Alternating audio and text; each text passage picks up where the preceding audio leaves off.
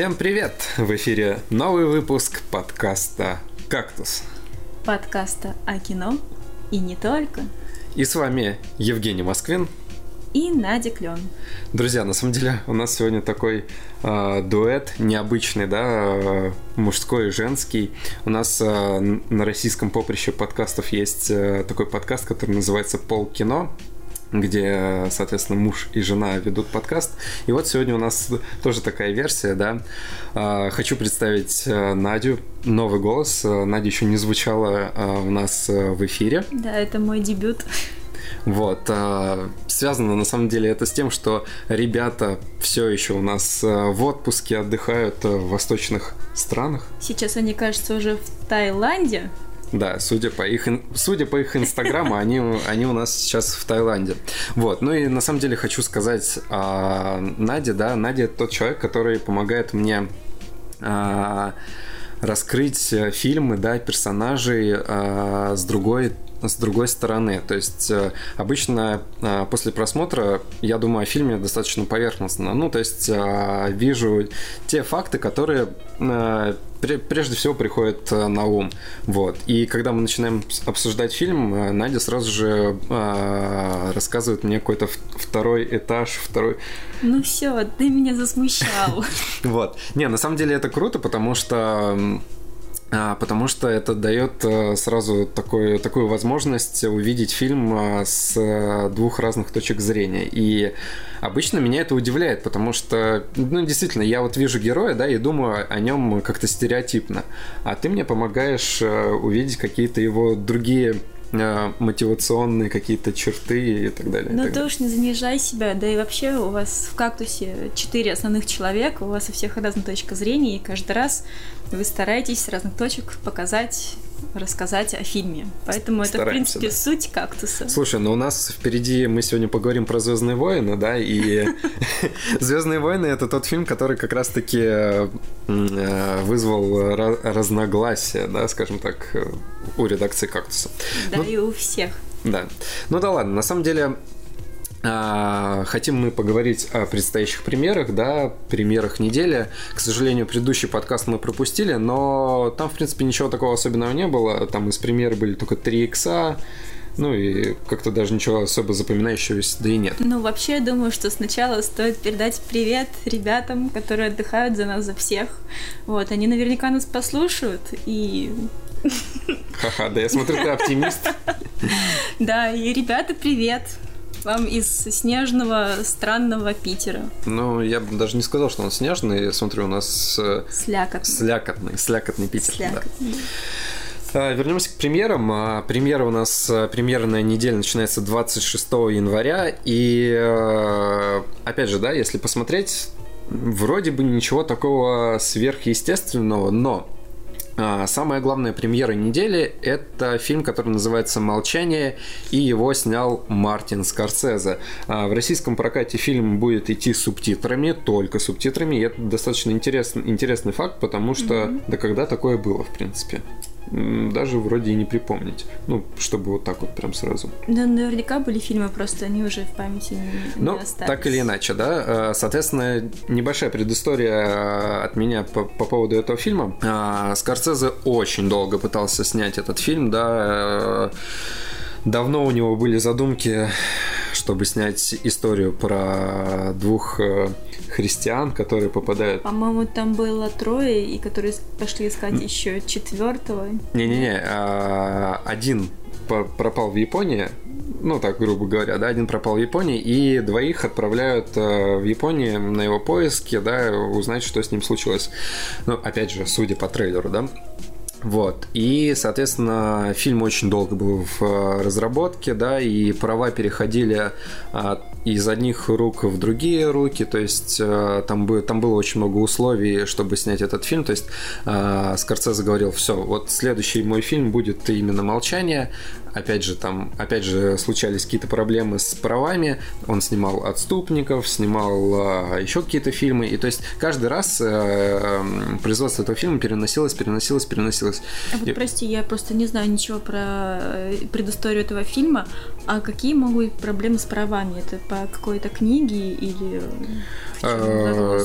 если мне память не изменяет, то связано со сценарием, да, и э, опять же, возможно, а, продали в свое время, да, права на производство одной фирмы, одной, одной группе, потом перепродавали и так далее. А в итоге все закончилось на Paramount. А в итоге все закончилось на Paramount. Вот, а, ну, опять же, да, это в двух словах. Можете полную историю прочитать на кинопоиске, наверное, в каких-нибудь интересных фактах это есть. Это, ну, а моя информация, да, я просто как бы следил за Мартином Скорсезе, и вся, вся эта история, вся эта история с фильмом, она так или иначе просто проскальзывала в каких-то его словах, интервью и так далее. В общем, а, на две главные роли, а, которые а, предназначается для этого фильма. В свое время пробовалось тоже очень много, очень много актеров, и в конечном счете у нас э, их играют Эндрю Гарфилд и Адам Драйвер. И, как говорил сам Мартин Скорсезе, это идеальная пара просто для этого фильма. То есть лучше он и представить себе не мог. Мы же, наверное, можем немножко поиронизировать на эту тему, да? Ну, конечно, ведь Адам Драйвер не выходит из нашего сознания И особенно после его прекрасного дебюта в Звездных войнах. Да, а, но если мы посмотрим трейлер, да, все-таки главный акцент, а, главный акцент продюсеров, не знаю, кто стоит за тем э, за производством трейлера, все-таки главный акцент делается на Эндрю Гарфилде. Mm-hmm, да. И как многие люди отмечают, да, которые уже посмотрели этот фильм, а он уже вышел в Америке, э, говорят, что его игра просто бесподобна. Опять же, до этого у нас был в прокате фильм э, Мэла Гибсона по соображению совести, и а, в котором себя Эндрю Гарфилд показал просто ну, с великолепной точки зрения. А, с великолепной точки... Как можно назвать? Ну, в общем, на самом деле я никогда не сомневался в его актерских способностях. Все же его узнали с Человека-паука, да, с перезапуска. Mm-hmm. То есть очень много было таких э, разногласий, да, вот новый Человек-паук, верните нам верните нам предыдущего и так далее, и так далее. Ой, так это он? Я его немножко не узнала. Он такой более волосатый да. и более брутальный. Да, здесь он более волосатый, да. Он пришел на смену э, Тоби Магуайру, вот. И лично мне он как э, Человек-паук очень нравился. То есть мне э, Тоби Магуайр нравился, но и Эндрю Гарфилд мне, в принципе, тоже тоже вызывал симпатию. Ну так вот, и, соответственно, вот у нас здесь э, такой актерский дуэт. Э, но лично с моей точки зрения, я все-таки склонен верить Адаму Драйверу в плане того, что э, Звездные войны это был просто не его формат. Но действительно, это, это просто промах в кастинге, как мне кажется. Но учитывая, что это все-таки э, фильм, ориентированный на массового зрителя и ориентированный на любителя Звездных войн, войн, на фанатов, а у него ну, да, у него особенная внешность, нетипичная, и, скорее всего, он более подходящ для каких-то более специализированных фильмов режиссерских. Да. В принципе, в э, трейлере у нас уже мелькают кадры с ним, да, где он страдает и испытывает какие-то чувства и да смотрится. Там не только он. Чего стоят э, японцы на кресте в, э, в волнах. Вот да. море или океана, не знаю да. чего.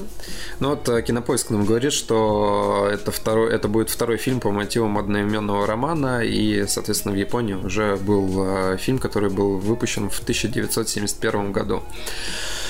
То есть, а, роман японский, да? Ну, Судя по всему, да. А что мы еще можем сказать? Ну, на самом деле, э, вроде как это претензия на очень серьезный фильм.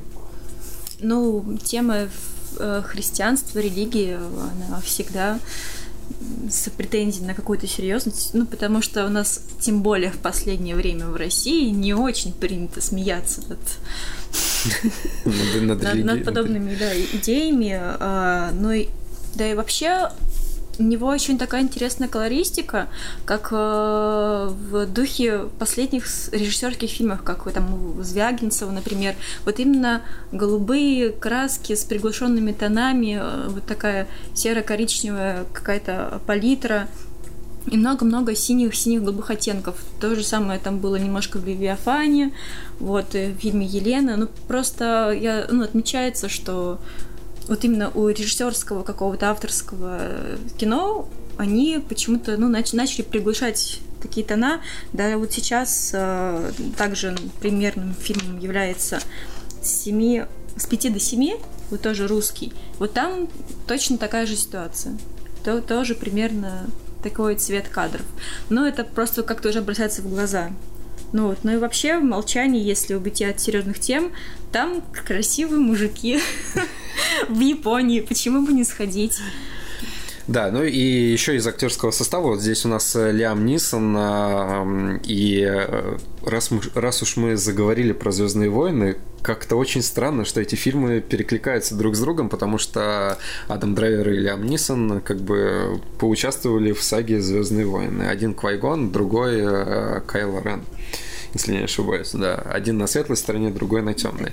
Посмотрим, как будет в этом фильме. Как они будут в Японии. Ну, в общем, на самом-то деле э, выглядит интересным для людей, которые хотят подумать э, в кино, да, и не только поразвлекаться, то, в принципе, мы, наверное, советуем посмотреть. Тем более Мартин да, Скорсезе. Да, и сам фильм, мне кажется, будет очень красивым.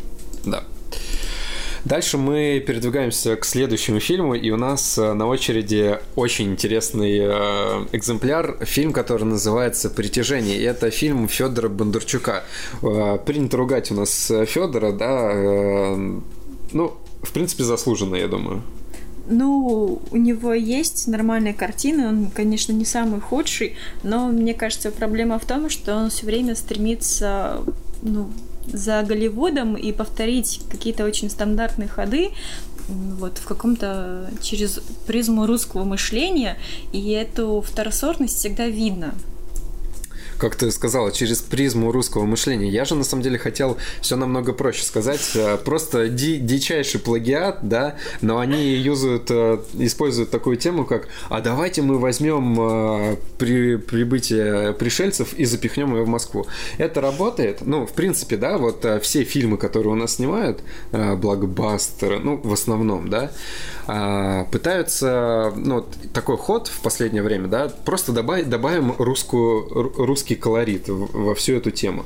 Здесь же у нас э, в притяжении что используется? У нас э, есть такие кадры в трейлере, где банда э, что он, какой там район говорит там, он? Чертаново. Чертанов, да, где, где братки из Чертанова просто бегут стенка на стенку на инопланетян. Ну да, еще не сбитыми, там какие-то в кожаных куртках полулысые, чем очень напоминают каких-то скинхедов.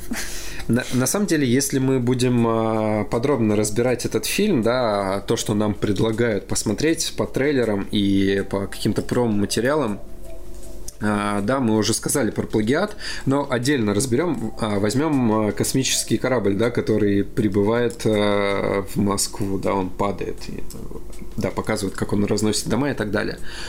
Во-первых, какой-то очень странный дизайн корабля. Мне а напом... он мне что-то напоминает, я только не могу вспомнить, это где-то было. Мне очень он напоминает похоже. орех. фундук, короче, какой-то при, прилетел и, и так далее. А, я просто хочу сказать, что с дизайнерской точки зрения а, во-первых, он выглядит не притягательно, то есть, э, ну, мне, честно говоря, неинтересно. Просто вот, ну, я, я смотрю на него, и мне неинтересно. Он просто отторгает мое какое-то воображение и так далее. Ну так там все очень понятно, что вот проблема, тут же появляются внезапно графические вертолеты на фоне типа реальной Москвы, и эти вертолеты очень неправдоподобно вписаны в эту реальность. Тут же военные поднимают бунт, тут же люди начинают возмущаться и якобы отвоевывать землю в маленьком кусочке Москвы в Чертаново. И все это настолько неправдоподобно и как-то пошло и неясно, хотя сами пришельцы, ну, вроде даже ничего Вроде выглядят неплохо, да. Кстати, э, да, вот единственный, наверное, плюс – это то, что пришельцы, ну, выглядят достаточно вроде как интересно.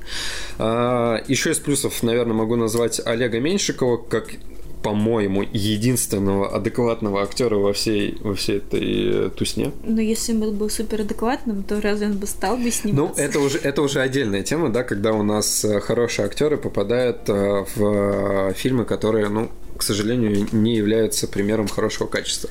А я вот скажу про как раз-таки качество и про минус, который наблюдается тоже в последнее время очень часто в русском кино, что по какой-то причине, вот я говорю про массовое русское кино, очень непонятно разговаривают герои. Прямо совсем. Я каждый раз спрашиваю, Жень, что он сказал? А, подожди, я не поняла. А что, что вот, пожалуйста, переведи мне. И каждый раз приходится вслушиваться в их какую-то быструю, нечеткую речь. Я не понимаю, почему такая возникает ситуация. Каждый раз, практически каждый раз. Да, на самом деле странно, да, потому что все-таки, э, я думаю, история звукозаписи в России, она должна быть на очень хорошем уровне, тем более, а, если посмотреть, да, наш дубляж, как бы мы его ни ругали, а, он хороший. Он хороший, да. Мы не берем перевод, мы берем именно озвучку, как это звучит. Действительно, если вы посмотрите другие фильмы, допустим, как в Америке дублируют фильмы, ну, честно говоря, совершенно другой уровень. Они там смотрят субтитрами, по большей части, а, зарубежное кино. Соответственно, непонятно, почему так. А, мы, к этой, мы с этой темой сталкивались в «Дуэлянте», потому что... И там... в «Хорошем мальчике». И в «Хорошем мальчике», да. Да много, где много. А, доста... Ну, каша просто, да, из-за рта идет. И в притяжении это тоже заметно. Я я э, о чем хочу сказать, и мы об этом уже тоже говорили. Э, они, вот э, создатель, да, вот притяжение и всех других фильмов таких, они гонятся за вот опять же, да, за Голливудом, за масштабом, вот посмотрите, мы тоже можем а, показать а, такое кино, да, вот где у нас будут разрушения, инопланетяне и так далее. А, с этой стороны, вот э, опять же, да, э, с этой стороны пример дуэлянта мне очень сильно нравится, потому что они не стали гнаться за а, чем-то вот за каким-то безумным экшеном, да, безумным. А, они очень правильно, грамотно использовали бюджет. Красивые декорации, красивая обстановка. Да и графика. И графика, да, более-менее, более-менее, да, неплохая. А, и, и, соответственно, из-за этого фильм совершенно по-другому воспринимается а, большинство. Они он ни на что не похож, по ну, большей Потому части. что он очень естественно входит в нашу культуру, потому что это наша история. Это то, что мы отчасти там, может быть, учим в школе, там, с книжек, в, в нашей классике. И для нас это совершенно ну, какая-то гармоничная картинка, когда в строящемся Петербурге возникает такая ситуация. Там, ситуация, когда а, человек пытается вернуть себе свою честь. Понятие чести долга также да, очень а, понятно. И, соответственно, э, даже несмотря на то, что из интервью с создателями дуэлянта они говорили, что а, персонажи а, вымышленные, да, они там а, приукрасили Петербург, добавили второй ряд атлантов, мост, они сделали круп, ну, как-то более а, величественным. Ну, я бы не сказала, что приукрасили, просто, ну, немножко кое-что сделали достроенным, но при этом там было же очень много кадров с такой грязью, да, с, да, да, с да, да. водой. Но это уже, мы, это, это уже атмосфера, да, фильма. Опять, э, соответственно, возвращаемся к притяжению. Здесь же у нас опять мы опять говорим о том, что это копирование, копирование фильмов. И это очень плохо, как мне кажется. Ну да, если бы просто в, в, нашей литературе было бы достаточно писателей, фантастов, таких наиболее ярких пишущих именно про, пиш, про пришельцев, у нас все-таки как-то были тексты более приближенные к реальности, там Стругацкий самый, наверное, известный, но у них атмосфера не пришельцев, не космическая, а совсем другая вот, то в Америке как раз-таки тоже у них была целая культура, когда они боялись, э, боялись вторжений извне, строили бомбоубежище, и это же просто там, не знаю, может открывать целые музеи и проводить целые большие огромные экскурсии по их сохранившимся до сих пор бомбоубежищам, потому что у них это просто была идея фикс, и поэтому понятно, почему у них так много фильмов, так много разговоров про пришельцев. Это их фишка. Ну да. Тем более мы смотрели в прошлом году фильм, э, который называется «Кловерфилд», где э, мужичок построил у себя бомбоубежище, да, от пришельцев, и, соответственно, вот, пожалуйста, популярная, популярная тема. Ну вот, да, представить, что у нас там какой-нибудь там деревне, ну или пригороде люди внезапно начали строить бомбоубежище, но она какая-то дикая. У нас, конечно, есть... Не, не, при... не приживается, да? Да, да. И почему я так много говорю про притяжение? Мне просто больно от а, того, что а, столько денег, да, вот а, это какой уже фильм по счету Бондарчука? Ну, что у нас там был, господи... Девятая рота. Девятая рота. Кстати, мы про Стругацкий говорили. Он же снял он, необитаемый остров. Да, да. И человек на ошибках не учится. То есть это большая эпопея была, да, тоже фантастический фильм. И, к сожалению, фильм, фильм-то получился просто плохим. Не то, что плохим, а максимально плохим, который... Но это, мне кажется, еще немножко проблема зрителя, потому что они не, они, им не нужно учиться на ошибках, они этого не хотят, это не есть цель, потому что им нужно выпустить тот фильм, который, ну, так, people's have it, как говорится. Вот, и отсюда у нас все эти массовые комедии про выпускной, еще какой-нибудь ну, да, там да, да, пятничный вечер и про все про все, потому что люди на это идут люди на это идут, и фильмы окупаются, тем более Сталинград, э, Сталинград, если мне не изменяет память, то он является самым кассовым российским фильмом, ну или находится в топе. Сталинград, э, честно говоря, я не смог посмотреть, я выключил на 20 или 30 минуте, потому что я понял, господи, какой же это бред. Вот. И фильм, кстати, тогда позиционировали совершенно по-другому, да, его преподносили как э, фильм о войне, а это фильм получился о господи, о любовных ну, отношениях да, нет, в одном доме. Ну почему? Его преподносили, там речь, что вот есть немец, есть русская, и вот между ними любовь, а война это все очень и не важно. Ну, тогда бы и назвали не Сталинград, а как-нибудь по-другому. А, ну и в заключение, да, наверное, скажу про еще раз про притяжение, да, про сам фильм. Нас, кстати, пригласили на на просмотр. Э, на данный момент мы его еще не посмотрели, но пойдем посмотрим обязательно, хоть и не хочется, но мне кажется, надо. Вот, я вспомнила, что у Бондарчука был хороший фильм, кстати говоря. У нее он называется Два дня. А, ну, он такой, вот он как раз таки он самобытный, а, актером? Да, он э, режиссером. Режиссером он является фильмов, э, он является продюсером, а режиссером он, э, ну вот все фильмы, которые мы знаем. А, ну мне казалось, что он там же еще и режиссер. Не-не-не, Девятая рота, Обитаемый остров, что у нас там еще, Сталинград, вот притяжение не учатся на ошибках, вот о чем я хотел сказать, и продолжают, э, продолжают гнуть свою линию. Печально. И окупится фильм, скорее всего, люди пойдут, потому что Чертанова, слово Чертанова, оно как бы, ну, реально посмотреть на то, как ребятки из Чертанова отдают по мордасам а, ребятам из другой галактики, ну, я... а чем бы не сходить-то? Но это, может быть, так думают москвичи, а вот что говорить про петербуржцев? Почему они а не это... скажут, а как же купчинцы? Стоп, это уже идея для сиквела. Это уже сиквел будет, когда... Купчина против Купчанские парни, да, будут... Э, ну или девяткинские там семками заплевывать. Э, да ладно, ладно, это уже все стереотип. Да, это все юмор и так далее, но посмотрим. К сожалению, у нас нет доверия к этому фильму и, и так далее. Ладно, следующий пример. Следующий пример у нас э, французский анимационный фильм, который мы, к сожалению, своему пропустили, но, опять же, я посмотрел трейлер и, наверное, не особо-то как-то жалею, что мы его пропустили. Фильм, э, мультфильм называется «Балерина», и он э, рассказывает про просто девочку, которая захотела стать балериной. Ну, как сказать, идея стара как мир, то есть есть такая маленькая неудачница, которая стремится к большой мечте, и вот нам показывают, каким образом она все-таки приходит к этой мечте. Ну, такая немножко переделанная история про Золушку. Вот но при этом сама, сама форма, сама подача, она интересная, нетипичная. То есть про балерин мы еще мультик не смотрели. Вот, к тому же, я как заметила в трейлере, очень красиво графически изображен недостроенный Париж и недостроенный Нью-Йорк.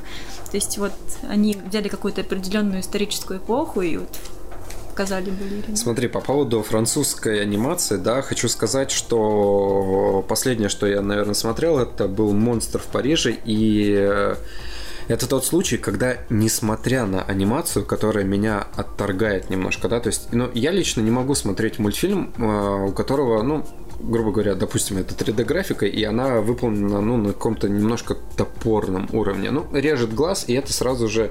Сделайте 2D-фильм, который, ну, в рисовке классической, да, сразу восприятие будет другое. Здесь же у нас 3D-анимация, и вот э, «Монстр в Париже», э, даже несмотря вот на графику, он был красив. В плане вот э, внутреннего мира, песен, Ну, которые песни, там да, был, там а, героев, да. Ну, по- что это? Это, наверное, такая не- некоторая форма красавицы и чудовища, можно сказать. Ну, слушай, ну это все-таки там был, была не любовная тема, а Ну, не просто любовная, дружеская. дружеская, да. Я бы не сказала, что это красавица и чудовище все же.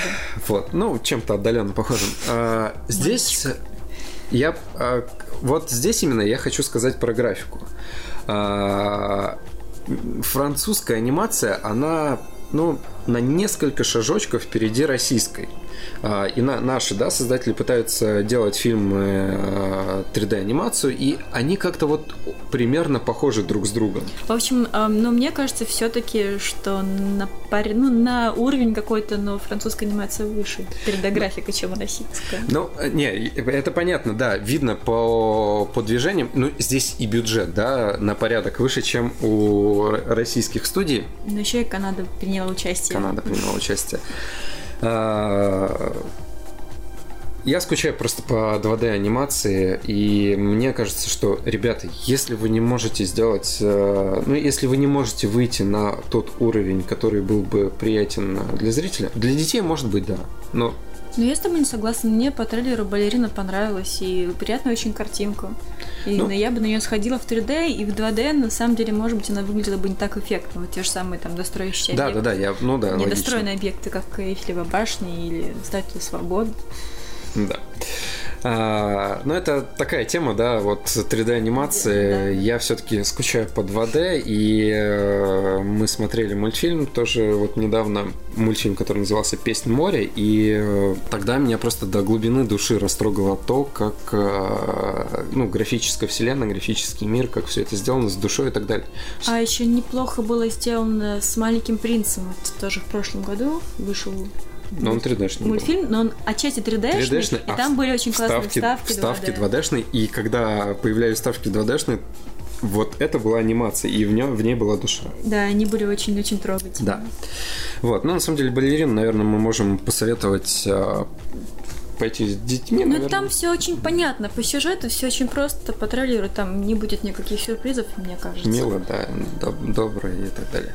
Вот, а следующий фильм, э, следующий фильм, который называется «С 5 до 7», и, судя по кинопоиску, это фильм 2015 года, а сейчас уже 2017 фильм, э, опять же, указано, что его в, в производстве участвовала Россия и Латвия, что Латвия, ого, неужели? Вот, и, не знаю, Это все здесь хорошо. Да-да-да. Поспособствовало. Вот, а в Петербурге на данный момент он идет в одном кинотеатре, но мы, наверное, поговорим о нем, потому что, ну, трейлер выглядит э, интересно. Но мне он показался, да, таким специфическим, ну, потому что, а- опять-таки, что неплохо получается в российском кинематографе, это когда фильм приближен немножко к театру. Так как в данный момент у нас есть одно пространство, ну, из названия можно понять, что это там, это кафе, вот, в котором есть несколько постоянных посетителей, и, насколько я поняла, ну, мы постепенно их узнаем, и раскрывается какая-то их суть, и они постепенно проходят какое-то, переживают какое-то событие, и в конце, видимо, должно что-то произойти, либо изменить их жизнь, либо их характер, вот. Не показалось тебе, что они, что это, опять же, какой-то загробный мир просто? Нет? Опять же, когда еще был загробный мир? Но мы об этом поговорим впереди. Нет, не показалось, потому что вполне реальные ситуации, там есть вставки из города, там с трамваем. Такая это, может быть, была показана смерть героя. Ну, э, мне просто стало интересно разгадывать, э, разгадывать фильм, потому что э, следующая проблема русского кинематографа то, что не умеют, к сожалению, делать трейлеры, они э, в них либо все рвано, либо ничего не понятно, и Ну, а, ну, они, этот не, они не трейлер зазывают. неплохой. Он неплохой, но тебе непонятно, о чем фильм. Ну, может быть, это плюс. Но почему? Вот у меня есть мое представление, и мне оно вполне очень понятно, что каким-то образом у, итоге героев еще переплетаются их истории, вот, и они оказываются в таком вакууме кафе, в котором это, этот кон- конфликт, который создается, каким-то образом разрешается. Там есть, конечно, немножко непонятные моменты, почему в кафе сидит э, мужик и разливает свою водку, ну, то есть немножко нереалистичные вещи. Вот. Но, видимо, это было стремление показать какую-то опять истинно русскую душу. Там водка, странно, что еще шапки-ушанки не было. А, здесь играет немножко потолстевший интерн, которого зовут, звали в интернах Лобанов. Вот. Да, да. А, мне, честно говоря, нравится, нравится, как он играет, и в интернах в интернах у него была достаточно классная роль. И вообще, ну, если мы говорим про интернов, там а, все было достаточно круто в актер, по актерской составляющей. А... Ну и, конечно же, Дарья Мильникова, которая из папиных дочек. В принципе, она, мне кажется, из них из всех стала ну, более только популярной в плане актерской карьеры. Ты Она не смотрел? из папиных дочек. Да ты что, не смотрел? Нет, я... Да, точно, она играла Женю, офигеть. Да, ну... она играла очень клевую девчонку, там все время с, с футболом, ну, такая пацанка была. Угу. И всегда была очень живая, и мне она, ну, больше симпатизировала чем, чем остальные. Александр Ильин младший, он а, является вокалистом группы, которая называется План, План Ломоносова. О, ты вспомнил, как зовут Лобанова. Да. И о группе этой План Ломоносова я узнал намного раньше, чем знала об этом актере, потому Ого. что когда я начинал свою карьеру оператора, а, мне предлагали поснимать, ну, или не предлагали, но была возможность, в общем, как-то поснимать эту группу, и потом, когда я узнал о том, что он и этот актер, он является вокалистом этой группы, я такой, ого, неужели ничего себе круто. А, печально, что, ну, на самом деле, он как, как, как актер-то очень классный и комедийный, и, возможно, драматический. Просто, ну, с проектами у нас в России очень тяжко, и поэтому приходится играть во многих, во многих всяких разных проектах, чтобы заработать и, а, соответственно, как-то проявить себя. Но нужно сказать, что ему очень идет борода. Борода. Да, просто в фильме «Семи до пяти», который мы обсуждаем, он как раз-таки с бородой такой более брутальный и более душевный чем, чем тот же Лобанов в сериале «Интерны». Почему мы о нем вообще говорим? На самом деле, я, я говорю о нем, о том, что, потому что я все-таки верю в то, что актеры, да, а, они ну, от которых мы знаем, да, ну, допустим, вот его, я все-таки верю, что в хороших проектах, проектах они могут себя действительно достойно проявить. А, вот, опять же, да, вот он играл в фильме «Мотыга судьбы», что-то такое, такое. Ну, господи, ну что это такое? Это, ну... Но, опять же, да, судя по интернам, видно, что человек может в юмор и э, и так далее, и так далее. Ой, а я вспомнила про наш конкурс, который мы собираемся в этом выпуске зашифровать. Вот, у нас есть маленький небольшой ребус, и просто нужно составить предложение из трех слов. Предложение из трех слов. Да, давай первое слово назовем. Первое слово давай назовем э, сюрприз. Нет, первое слово, оно должно подразумевать название того, что мы а, подарим. окей, окей, хорошо. Тогда первое слово у нас будет э, зомби. Зомби. Зомби. Ну все, отлично. Окей, ну на самом деле у нас правила при, придумываются по, по ходу действия. Ну, э, окей, хорошо, первое слово у нас зомби, соответственно, потом мы назовем второе слово, и люди потом в комментарии должны написать... Э, итоговое. Итоговое, да, и тот человек, который первый напишет э, правильно, да, вот эти, вот это словосочетание из трех слов, тот и получит, на самом деле, вот наш ценный приз. Все верно. Все верно, да. Мы перестали делать, мы решили, что мы не будем делать конкурс репостов, э, потому что, ну, это не имеет смысла. Приятно, да, что люди выигрывают, но э, люди, которые не поучаствовали, которые не заинтересовались, они просто-напросто выходят из группы. А вот ребята, которые слушают подкаст, они, в принципе, заслуживают того, чтобы получить вот такой э, замечательный приз. Согласна. Вот. Хотя странно, мы разыгрываем призы, хотя по факту, блин, вообще нищеброд. Ну да ладно.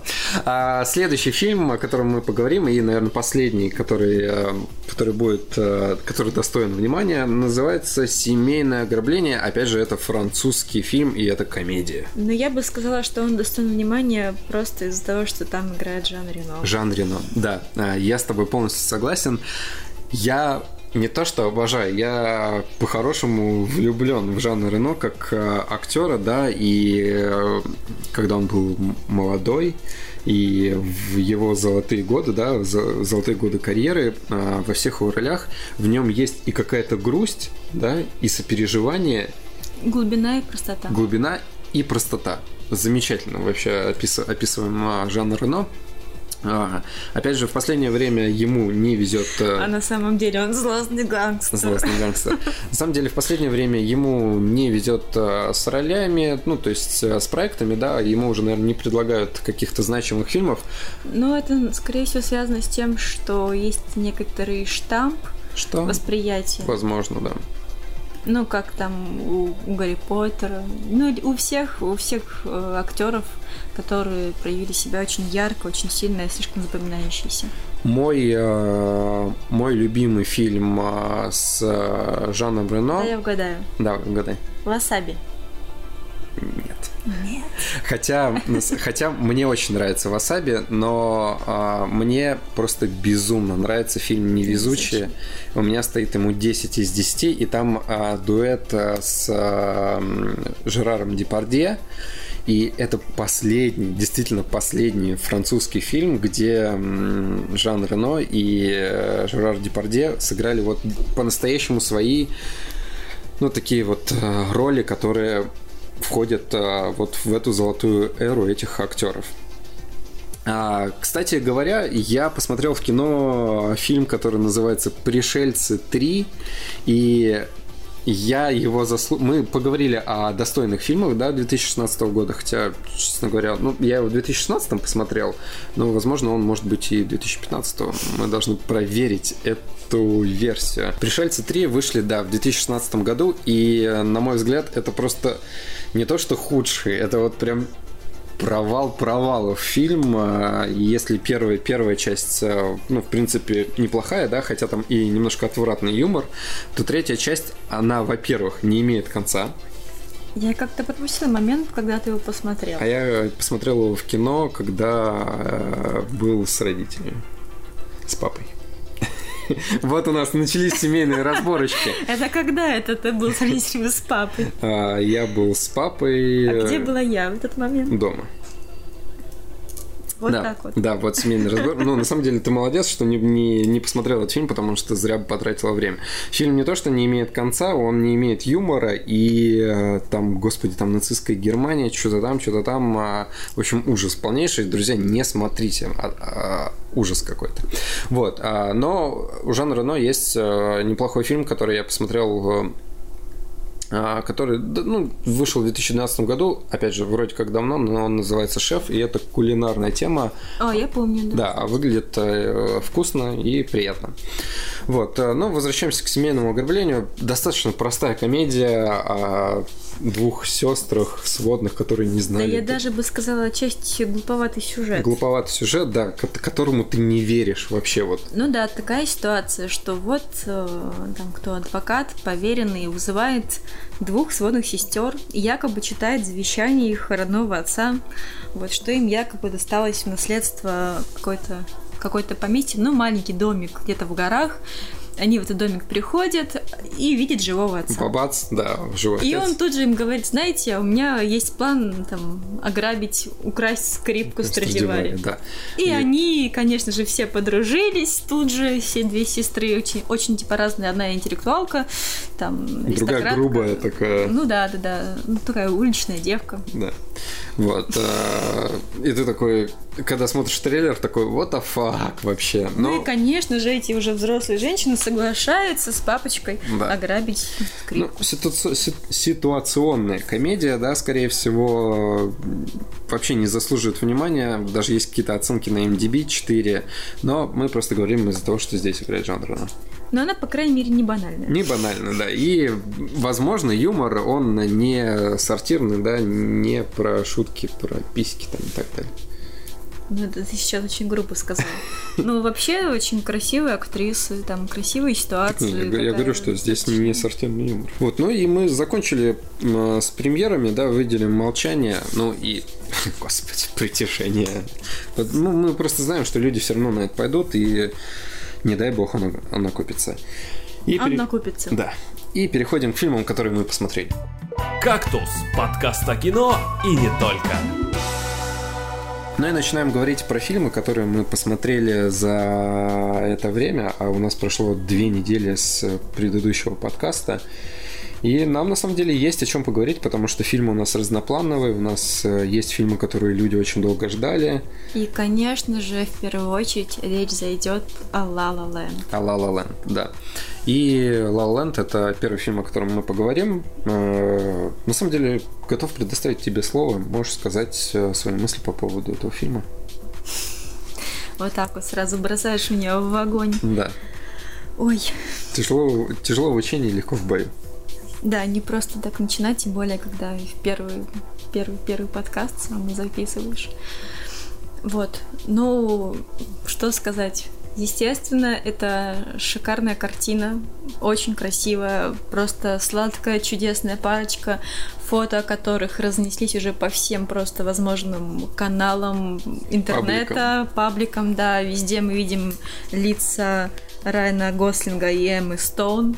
Уже кадры из фильмов, уже есть мемасики и туча-туча информации. Просто она, как Шерлок Холмс, захлестнула нас волной. Красивая центральная песня, вокруг которой все строится. Вот Женя ходит постоянно и напевает. Ну, я уже, кстати, меня уже отпустила, в принципе. И... Но пару дней не отпускала, и пару это дней не отпускала. показательно. Ну, песня красивая, как мне кажется. Э, мелодия простая и трогательная. Я могу свое мнение сказать по поводу этого фильма. Как ни странно, я пойду против э, общей массы, да, лю- люди восторженно э, отзываются об этом фильме. Я не могу сказать ничего плохого, да, что это плохой фильм, это хороший фильм. И снят он действительно классно, да, и ностальгия по золотому времени Голливуда, да, когда у нас есть мюзиклы, замечательные актерские дуэты, которые поют, танцуют, отплясывают э, степ. Да, ссылочки к классическим голливудским фильмам, Да, как по- Нью-Йорк, Нью-Йорк, когда Да, да, да. Райан Гослинг крутится на фонаре. Ну, здесь даже не то, что отсылки. По большей части здесь э, просто кусками, можно даже сказать, э, копируются какие-то части из э, других голливудских фильмов. Если вы нажмете на, на кинопоиске э, связь этого фильма, да, там, по-моему, связи называется этот фильм, то о, это, это меню, то вы найдете весь список фильмов, да, а, который, к которым есть отсылки Ну, в этой которые картине. процитированы. Да. Ну так это здорово, что это замечается, но при этом это не выглядит грубо, как просто взято из копипащины. Это да, это да. Вот за это стоит э, выразить э, уважение, да, наверное, создателям. Почему такой хайп э, у этого фильма? А, Во-первых, люди для себя открыли нового режиссера, который с, первого, с первой своей картины просто задал не- неимоверную планку. Фильм называется «Одержимость» про, про барабанщика, в котором А режиссер зовут Дэмиан Шазел. Молодец. Вот, а, фильм про барабанщика, да, который и который э, всеми возможными способами и своими э, желаниями и силами пытается угодить э, мастеру барабанного искусства. Я предлагаю не разводить большую речь про одержимость, потому что все-таки мы говорим про La La Land, но, Да. друзья, если вы еще не смотрели этот чудесный фильм про барабанщика, вот, то на самом деле это очень драйвово, такая современная современная интерпретация классического музыкального образования, вот, это стоит посмотреть, стоит увидеть. Да, и э, ну какие еще связи с содержимостью? У нас э, есть э, актер, да, из, из одержимости, который сыграл такую вт- второстепенную роль и в La La Land. Его зовут Джейки Симмонс, если мне память не изменяет, да. Но И- он, он был в одержимости главную роль. Да, да, да, главную роль, да. И здесь в какой-то момент он тоже предстает таким суровым дядькой, а потом э, в финале, да, у него есть улыбка. Но опять же, это в интерпретации одного финала. Но интересно, да, что не использовали такую связь. Забавно, да. А, расширю свои слова по поводу эмоций фильма. Поясню, почему я не в просто величайшем восторге, как пишут некоторые ребята, да, опять же, которые вот слушают наш подкаст. Как бы да, это объясни почему. Во-первых, э, есть такой момент, где фильм э, пытается показать э, то, что снято одной камерой.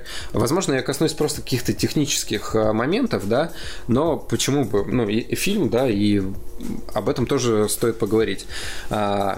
Они пытаются сделать ощущение, то, что фильм снят а, а, одним дублем. На самом же деле а, снято с трех камер, и а, это видно. То есть, опять же, лично меня это напрягало. То есть я чувствую некую я почувствовал некоторую фальш, когда угу. а, камера у нее был такой а, заблюренный какой-то эффект, и я понимаю, что, блин, это не, это не снято одним дублем, и все, сразу, у меня сразу рушится. Ну, Опять с же, своей стороны скажу, да, что я как непрофессионал, мне казалось, что в самом деле, вау, одним дублем, Одним так, дублем, здорово. да. А, я просто к тому, что окей, меня пытаются немножко обмануть, да, и... Э, ну, это красивый это, обман. Ну, это, это красивый обман, да, не знаю, там, ложь и спасение, что мы можем там сказать, да, и так далее. Потом, а, по поводу по поводу песен, да, это у нас мюзикл. Честно, мне понравилось только два трека из этого фильма. Мне абсолютно не понравилось интро к этому. И замечательная идея, да, когда люди в пробке, которые загружены вот этой вот жизнью, да, городской, начинают танцевать, а потом а, хопс, и, соответственно, садятся в свои машины, и у нас начинается фильм. Идея классная. Но, честно говоря, мне ни по краскам, ни по, ну, вот, ни по цветовой какой-то колористике, ни по арти- артистичным движениям, танцам, мне, честно говоря, не понравилось интро. Я, ну, окей, окей, хорошо, что-то сделано на уровне... Я осталась довольна. Ну, ты осталась довольна, да. Но вот, у нас, на самом деле, вот э, два мнения. А, мне не показалось, что это за гранью какой-то за, грань, за гранью того, чтобы могло превзойти мои ожидания, да? Ну, То... может быть, есть вопрос в этих ожиданиях. Да, это весь, воп- весь вопрос в этих ожиданиях. Так или иначе, мы все равно э, сталкиваемся с этим вопросом. А, вот, и про песню, да, я сказал то, что мне запомнилось всего два трека, соответственно, это заглавная мелодия, которая по большей части просто в разных интерпретациях идет э, через весь фильм. Да, и да. мне понравился трек, когда герой Райана Гослинга, или а, как его звали? Его звали Себастьян. Себастьян. Когда Себастьян уже попадает в группу, и когда на большом концерте они играют вот эту джазовую мелодию, которая хопс и превращается попсовую. в, в попсовую. Звучит круто. Ну, действительно, мне нравится. Но в контексте это, конечно, убийственно ну, в контексте вот этой вот любви к джазу, к такой оригинальной музыке, когда создается уникальная атмосфера восприятия действительности, то есть это и портреты музыкантов, и какие-то их бытовые вещи, и сами музыкальные инструменты, и вот герой исполняет классических э, джазистов, и тут вот врывается в это все попсовая мелодия, попсовый ритм, и причем это так показано так убийственно ужасно, и когда это замечает и Мия, главная героиня, она видит, насколько это все противоречит э, всему существу Себастина, и это грустно, но у меня эта сцена вызывала именно грусть, грусть. и сожаление. Ну, а, на то она и направлена, в принципе. Мне кажется, э, эта сцена э, добилась именно тех эмоций, которые она и должна была. Вот, ну поэтому и сама песня попсово звучит достаточно не столь позитивно, а как-то с таким определенным ключом. А, ну, я ее могу вырвать из контекста, да, и из контекста она звучит круто. А поясню почему, да, а, сам фильм по, а, по большей части персонажи этого фильма, они дают а, ответ, ну даже не ответ на вопрос, они говорят а, словами такими, да, то есть у нас был такой момент, когда вот этот э, вокалист, вот, это, э, вот этой образованной попсовой группы, он сказал э, Себастину, что братишка, не стоит все время оглядываться вперед, ой, назад, да. А, как ты можешь э, говорить о джазе, да, не привнося в него что-то новое? Если ты хочешь, чтобы джаз оставался жив, то в него нужно вносить При... что-то новое. Да, да, да. Вот. И э, то же самое можно сказать и про сам фильм, потому что а, сам фильм, да, пытается сделать, э, ну, сыграть на вот таких нотках любви к, к старым картинам. И, и все время режиссер, да, а, пытается сделать приемы, да, вот из эм, а, из э, старых картин, да, ну, mm-hmm. когда, когда, они, когда они танцуют у фонаря и так далее. Мне кажется, эти мысли, они соотносятся, что с музыкой, что с этим фильмом. Ну, вот я с тобой не согласна немножко, потому что этот мюзикл не такой типичный, как все предыдущие. То есть, если обычно это жизнеутверждающий, ну, либо трагически есть какая-то определенная там напра- э, определенное направление, ну, взять призрак оперы, это вот особая такая драматическая коллизия. Или взять э, там мюзикл Чикаго, у него есть тоже своя атмосфера, и весь фильм в этой придерживается. То La Land, он не похож на, на такую простую ну, не то чтобы пустышку, но на простую схему, потому что вот по трейлеру вроде такой позитивный и любовная линия, и вот вроде бы, что хэппи-энд, я была уверена, что фильм кончится хэппи-эндом, и что он будет достаточно простым, но при этом красивым и наполненным. Однако в нем скрыта очень глубокая мысль, что вот у нас есть существует два человека, вот Себастьян и Мия, у них у каждого есть своя мечта, и они по-разному к ней стремятся, и в какой-то момент помогают друг другу, в какой-то момент не очень, и в конце концов э, выбирают именно э, само, самоопределение, самоутверждение в жизни и свое дело, дело души. Вот. И в конце, ну, я не знаю, стоит ли говорить, это спойлер, не спойлер. Ну, давай попробуем. И в конце они нет, они не вместе. Та-дам! И на самом деле, я, конечно, с э, фильма вышла в очень плохом настроении, то есть у меня весь фильм держалось такое положительно, потому что я была впечатлена, но когда вот все эти идеи э, сошлись в одной точке, мне было плохо, потому что в итоге получается, что вот есть два героя, которые созданы друг для друга, и об этом нам говорит последняя финальная сцена практически но, но они не вместе, потому что они выбрали, выбрали другой путь, и это уже ничего не изменит. И так или иначе ты переносишь на свою жизнь и понимаешь, что у каждого человека есть э, история выборов, которые, возможно, мы бы хотели бы изменить, либо которые очень сильно повлияли на нашу жизнь, и, возможно, вы или там кто-то другой ощущает небольшую трагичность от этого выбора. И вот мне было плохо, потому что э, La La Land схватила просто суть человеческих отношений, что сейчас все строится больше на каких-то ну, материальных благах, на интересах, э, и все вокруг кричит нам, что ты должен самоутверждаться, ты должен кем-то быть. И мы и очень часто люди просто на второй план отводят какие-то личностные дела, очень важные душевные дела, если можно так сказать. Вот, поэтому достаточно серьезно оказалась картина и достаточно с глубокими она серьезная, да, я, я согласен. И э, вот это вот, да, выбор, выбор человека э, по поводу его счастья, что ему нужно для счастья. Э, мы переживали, да, за персонажей, и хотелось, чтобы у них и с, э, в карьере все хорошо произошло, и э, в личном, в, в личном плане. А, ну... Вот. И еще, скажем так, больше глубины э, добавил один прием, который используется в конце. Это такой прием, ну, прием, что могло бы быть, если бы выбор бы пал в другую сторону. То есть, если бы герои все-таки решили, что им важнее быть вместе. И вот перед нами такая в быстром темпе разворачивается история, вот уже как раз этот самый хэппи-энд, Подобный прием, но на моей памяти в последнее время был в фильме «Мамочка» 2014 года режиссера Ксавье Далана. Вот, э, картина wow, очень wow. тяжелая, вот, но, но фильм это тот фильм, который стоит посмотреть. Там прекрасная игра актеров, там э, очень сложная сложный сюжет, непростой, и, естественно, это авторское кино, но в нем используют тот же самый прием. И когда у тебя в памяти вот такой фильм, то на фоне него накладывается La La Land, и тебе еще хуже становится. Ну, это личный опыт, да, все-таки личное восприятие. Но люди, которые смотрели этот фильм, я поспрашивала, у них сложилось то же самое впечатление, потому что Но... прием подобный используется довольно нечасто.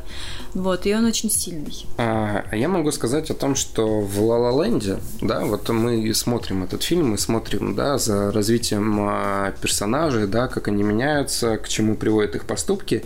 И на протяжении всего фильма я думал, а чем же он закончится? Вот э, чем чем эта история может закончиться, чтобы это, этот финал, он был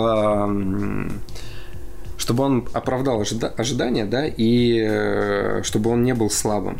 И на самом деле этот прием, как по мне, он достаточно банален. То есть они при... не, не, смотри, они пришли к какой-то точке, да, и потом хопс, да ты его убери, если не будет этого приема, фильм не поменяется особо. Ну, он, он, не, он не поменяется. Это, это просто то, что возникло, возникало в нашей голове, ну, в моей в ожидании, но просто, но показано визуально. Визуально. Ну, визуально да, я, со, я согласен. Получается, у нас э, просто такая рассказанная история, к чему приводит э, последствия выбора какого-то, наверное. Ну вот, в конце, типа, типичный голливудский, голливудский фильм, мюзикл закончился бы так. Но нет, у нас, у нас просто жизнь. Жизнь, как она есть, реальность та реальность, с которой мы сталкиваемся. Именно поэтому он глубокий, потому что фантазия, вот это La то есть то, что нас э, ассоциирует с Диснейлендом, то есть некоторые сказки с некоторым вымышленным миром, что в итоге все начинается с вымышленного мира, танцев, там нереальных танцующихся в пробке, а в итоге все заканчивается, приходит к простой жизни.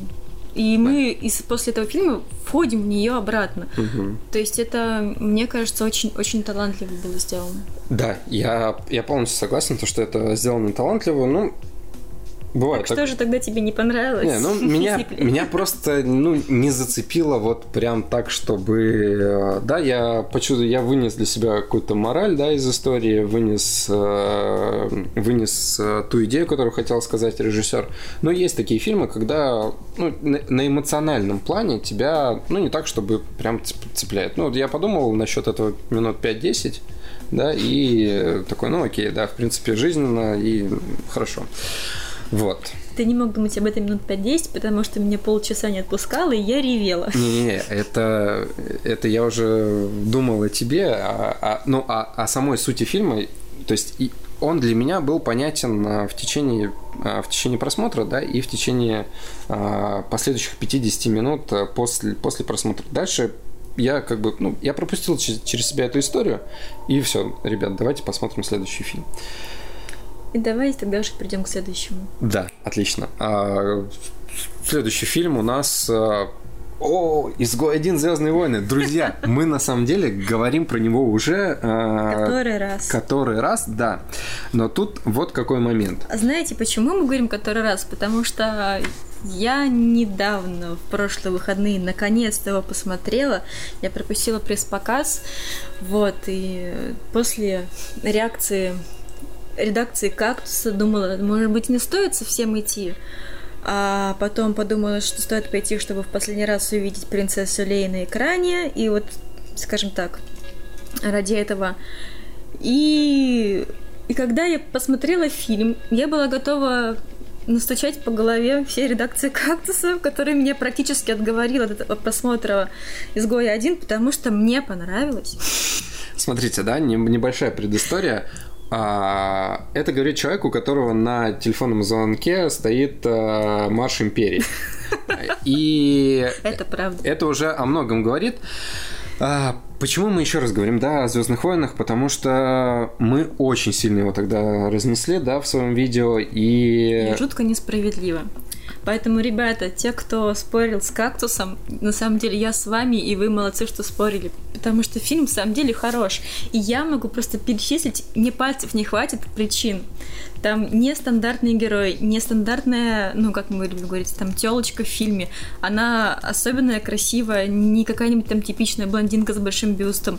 Там все очень логично, вписано в вселенную а звездных Я могу тебе сказать, что нетипичных, типичных блондинок с большим бюстом ты сейчас э, не встретишь. Ну, это я так утрирую. Ну, потому что не какая-нибудь красотка с журналов там. А сейчас тренд э, в кино, э, ты посмотришь на новую Том Райдер, да, и расхитительницу гробниц э, в игре у нее вот такие вот э, что это можно назвать как бюст бюста, да, у нее огромнейший бюст в игре, а, и все сводится к тому, что сейчас у нее нет груди. Да. Отлично, ты просто прервал мою ну давай, да, прости, пожалуйста. речь. Ну все, я после бюста уже не могу вернуться к Сквер 1. А, ну, в общем, я хотела сказать, что э, вот ребята говорили, что очень глупо появился там Дарт Вейдер, что так непонятно. Мне, ну да, я фанат. Я люблю эту вселенную, мне нравится герой, я каждый раз вижу от восторга. Мне было интересно, как в этот раз появится там какой-нибудь меч, какой-нибудь известный персонаж, еще кто-нибудь. И я боялась, что все это сведется к тому, что, ой, вот тут вот нужно заполнить пространство, нужно кого-нибудь пихнуть, чтобы вызвать восторги. И этого не случилось. Дарт Вейдер появился лишь два раза, и оба этих раза они были шикарны. То есть они отлично сняты, показаны очень символически через огромную тень. То есть мы тут же понимаем весь э, всю широту и значение этого самого героя. Он использовал свой любимый, любимый приемчик удушения, просто вызвал огромный восторг. И световой меч появился не как в прошлый раз, тупо с, с, с негром, который почему-то его использовал, штурмовик. Ну, в общем, да, этот последний фильм. А, появился из темноты эффектно и вау. вау. Просто э, э, восторг и эффект вау. Я думаю, что это я очень долго не забуду. И он проявил все свои способности, то есть он возник очень гармонично. А, R2-D2 и 3PO в кадре мелькнули, и причем в кадре, когда нужно было именно объединить усилия, когда все там штурмовики, все базы поднялись для того, чтобы вот решить одну конкретную проблему цель.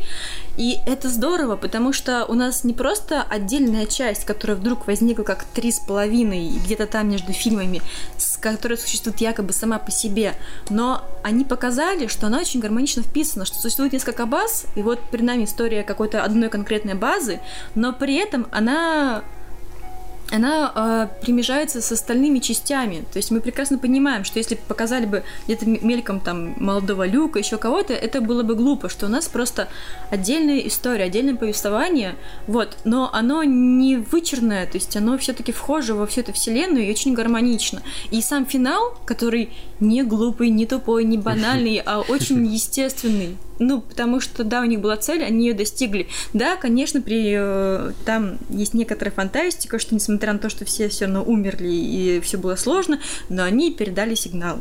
Да, немножко это фантастически звучит, но тем не менее, никаких там сопливых героических моментов, что, что с самого начала было понятно, что да, героиня влюбится в героя, и вот они все там выясняют какие-то отношения, но тем не менее, они в конце, по-моему, так и не поцеловались толком. То есть этих соплей там не, не было. Даже. Ну вот. А, мы еще можем говорить о фильме. Я, кстати, вот о чем хотел сказать. Э, я не боюсь признавать ошибку, да. А, ребята говорили о том, что фильм не соберет миллиард. Пожалуйста. А фильм уже почти собрал миллиард а, в мировом прокате. И мы достаточно, да, скептически отнеслись к фильму. Но, опять же, мое личное мнение, оно было такое, ну, не то, что 50 на 50, оно было где-то 20 на 80, может быть. То есть я в видео, да, которым, о котором мы говорили, я все-таки выделял плюсы некоторые. Но суть в чем? А, во-первых, мы можем говорить об этом фильме на фоне седьмой части, которая а, спустя время для, для нас, ну, опять же, да, а, для меня как человека не супер фанаты, и для тебя, как человека фаната, да, прям, ну, такого звездного, звездных войн. Седьмая часть у нас в памяти осталась, ну, как нечто странное. Ну, как ни странно, у меня одни положительные воспоминания, просто потому что ну, там появились все герои. Ну? И я была в работном настроении, и вообще это просто был праздник. Это просто реально был праздник. Ну, это был и праздник. Поэтому ну, такой осадок именно праздничный. Хотя я прекрасно понимаю, как мы все возмущались, почему кто попал использует силу, каким образом это все возможно. И там были существенные косяки э, в сценарии. И э, что чего хуже, это просто ремейк э, четвертой части. Да. А, и с этим фильмом, а, с «Изгоем», на фоне седьмой части можно выделить да, положительные эмоции, то, что здесь э, фанаты, они получают э, дополнительный вот этот приток э, эмоций, связанных со вселенной, да, с тем, как она расширяется, показывается. Ну, потому что там все очень гармонично вписано. Там нету косяков в плане сценария. Там, когда один герой э, едет на Альдоран к своим друзьям джедаям, ты понимаешь, о ком идет речь. Когда возникает там мельком всего лишь на одну-две секунды в фильме герои, ты прекрасно осознаешь, что они здесь возникли не глупо, просто потому что, что вы были. А они имеют право быть Потому что это все не меняет порядка и общего, общего, общего развития событий. Когда там перед тобой какая-то планета, ты прекрасно знаешь, что за планета, какую она роль играет во всей Вселенной. Ну и плюс, э, как еще Настя отмечала, что отлично показаны э, все эти там третьестепенные персонажи, вот воссозданы разные народности, национальности, вот все это наполнение межгалактическое. А, ну, опять же, да, я смотрел интервью с э, создателями, в частности, с Гарретом Эдвардсом. Мне очень жалко, что Гаррет Эдвардс снимал этот фильм. Я бы хотел, чтобы его снимал Гаррет Эванс, э, режиссер э, фильма Рейд, потому что тогда бы действительно получилась жесткая э, картина с эм, с рейтингом R. Так никто не говорит про жесткую, там много его, позицион... его позиционировали как э, мега серьезный фильм. Ну, я помню, да, но в итоге не его смягчили, и мне кажется, сделали неплохо, потому что вышел бы какой-то дурацкий боевик, а в итоге получилось Стоп, так он достаточно... вышел как боевик. Нет, он не вышел как он боевик, вышел там как... есть семейная драма, там есть любовная линия, там есть очень трогательная дружеская коллизия, когда вот есть у нас э, слепой китаец, который играет Донни Йен. Донни вот, да, и его, его друг, вот эта пара, очень, очень, очень трогательная. Вот, причем они играют хорошо и играют не глупо.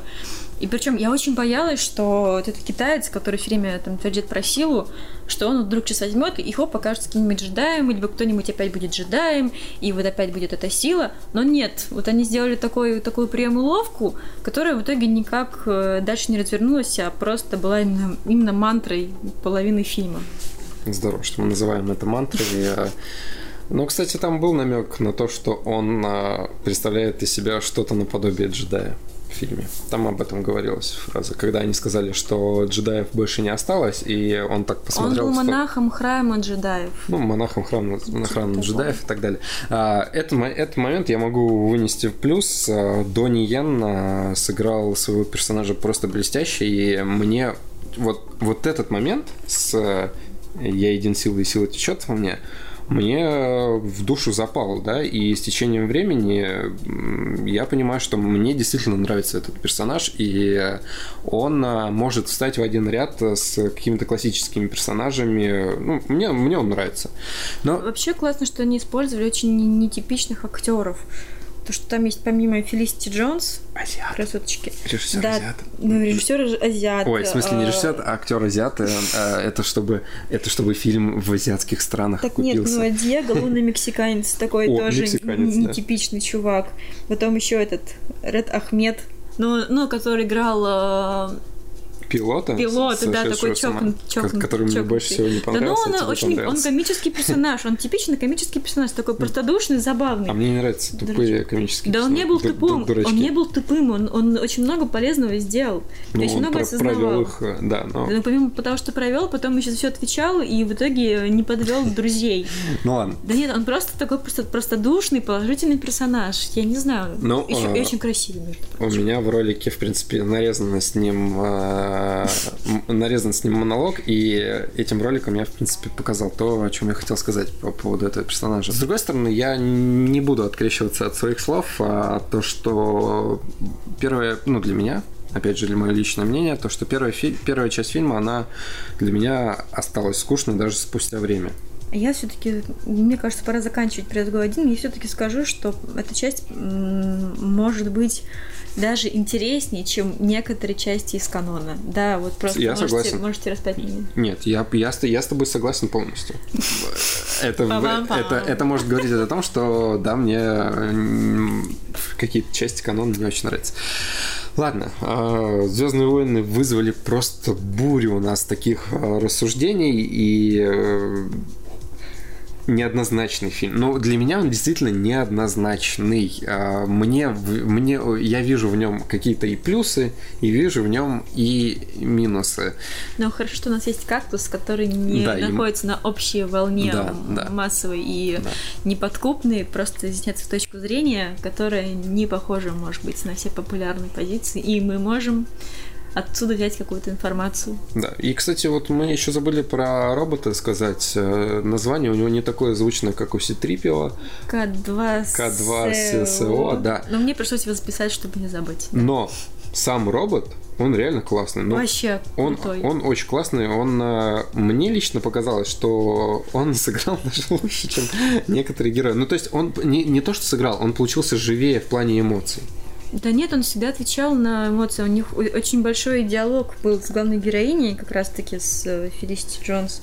Я не знаю. Кстати, э, знаешь почему? А, почему так мы его запоминаем? Потому что мы ему переживали. Ну, вот э, девочки я не особо переживал. Ну, опять же, да, это... Я не скажу, что переживала робота. Я его запомнила, потому что было очень много миленьких картинок в свитере, которые мы, Да, да, мы постили. Но мне, был- мне было его жалко. Мне было жалко потерять такого Вот так. замечательного персонажа. да. Бессердечно, не думаешь о девушке. А, ну, ну, да, вот так мне преподнесли героя, да. Но опять же, это ли- личностное восприятие, да, ну, да, такой конец.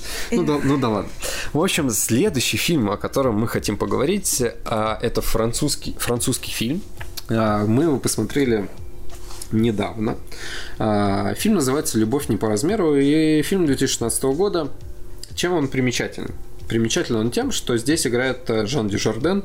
Жан Дюжарден. красавчик. Красавчик, да. Да, просто Жан Дюварден. У него есть Оскар за лучшую мужскую роль в фильме «Артист». И пока мы не стали обсуждать «Любовь не по размеру», я, бы, я хотел еще сказать э, о соотношении артиста с «Ла Ла Ленд». А, Две эти картины очень похожи тем, что сами по себе они являются ну, таким э, трогательным, э, с любовью созданным подобием старых картин, да, то есть, э, ну, если артист это, наверное, 30-е года, да, Голливуда, то La La Land это у нас, наверное, уже 50-е, наверное, 50-е, 60-е, как мне кажется. На 60 ближе. Да, это, неск- это две разные да, эпохи Голливуда, а, и воспринимаются они, э, ну, но воспринимаются они вот э, в таком ключе, да, то, что это у нас, э, э, как это сказать? Да. Простите, у нас тут коты вылизывают друг друга. Нельзя не отвлечь. Коля, Коля нам вообще, Коля мне запретил говорить о, о котах во время подкаста. Но мы сделаем исключение, ведь у нас такой исключительный выпуск сегодня. Да.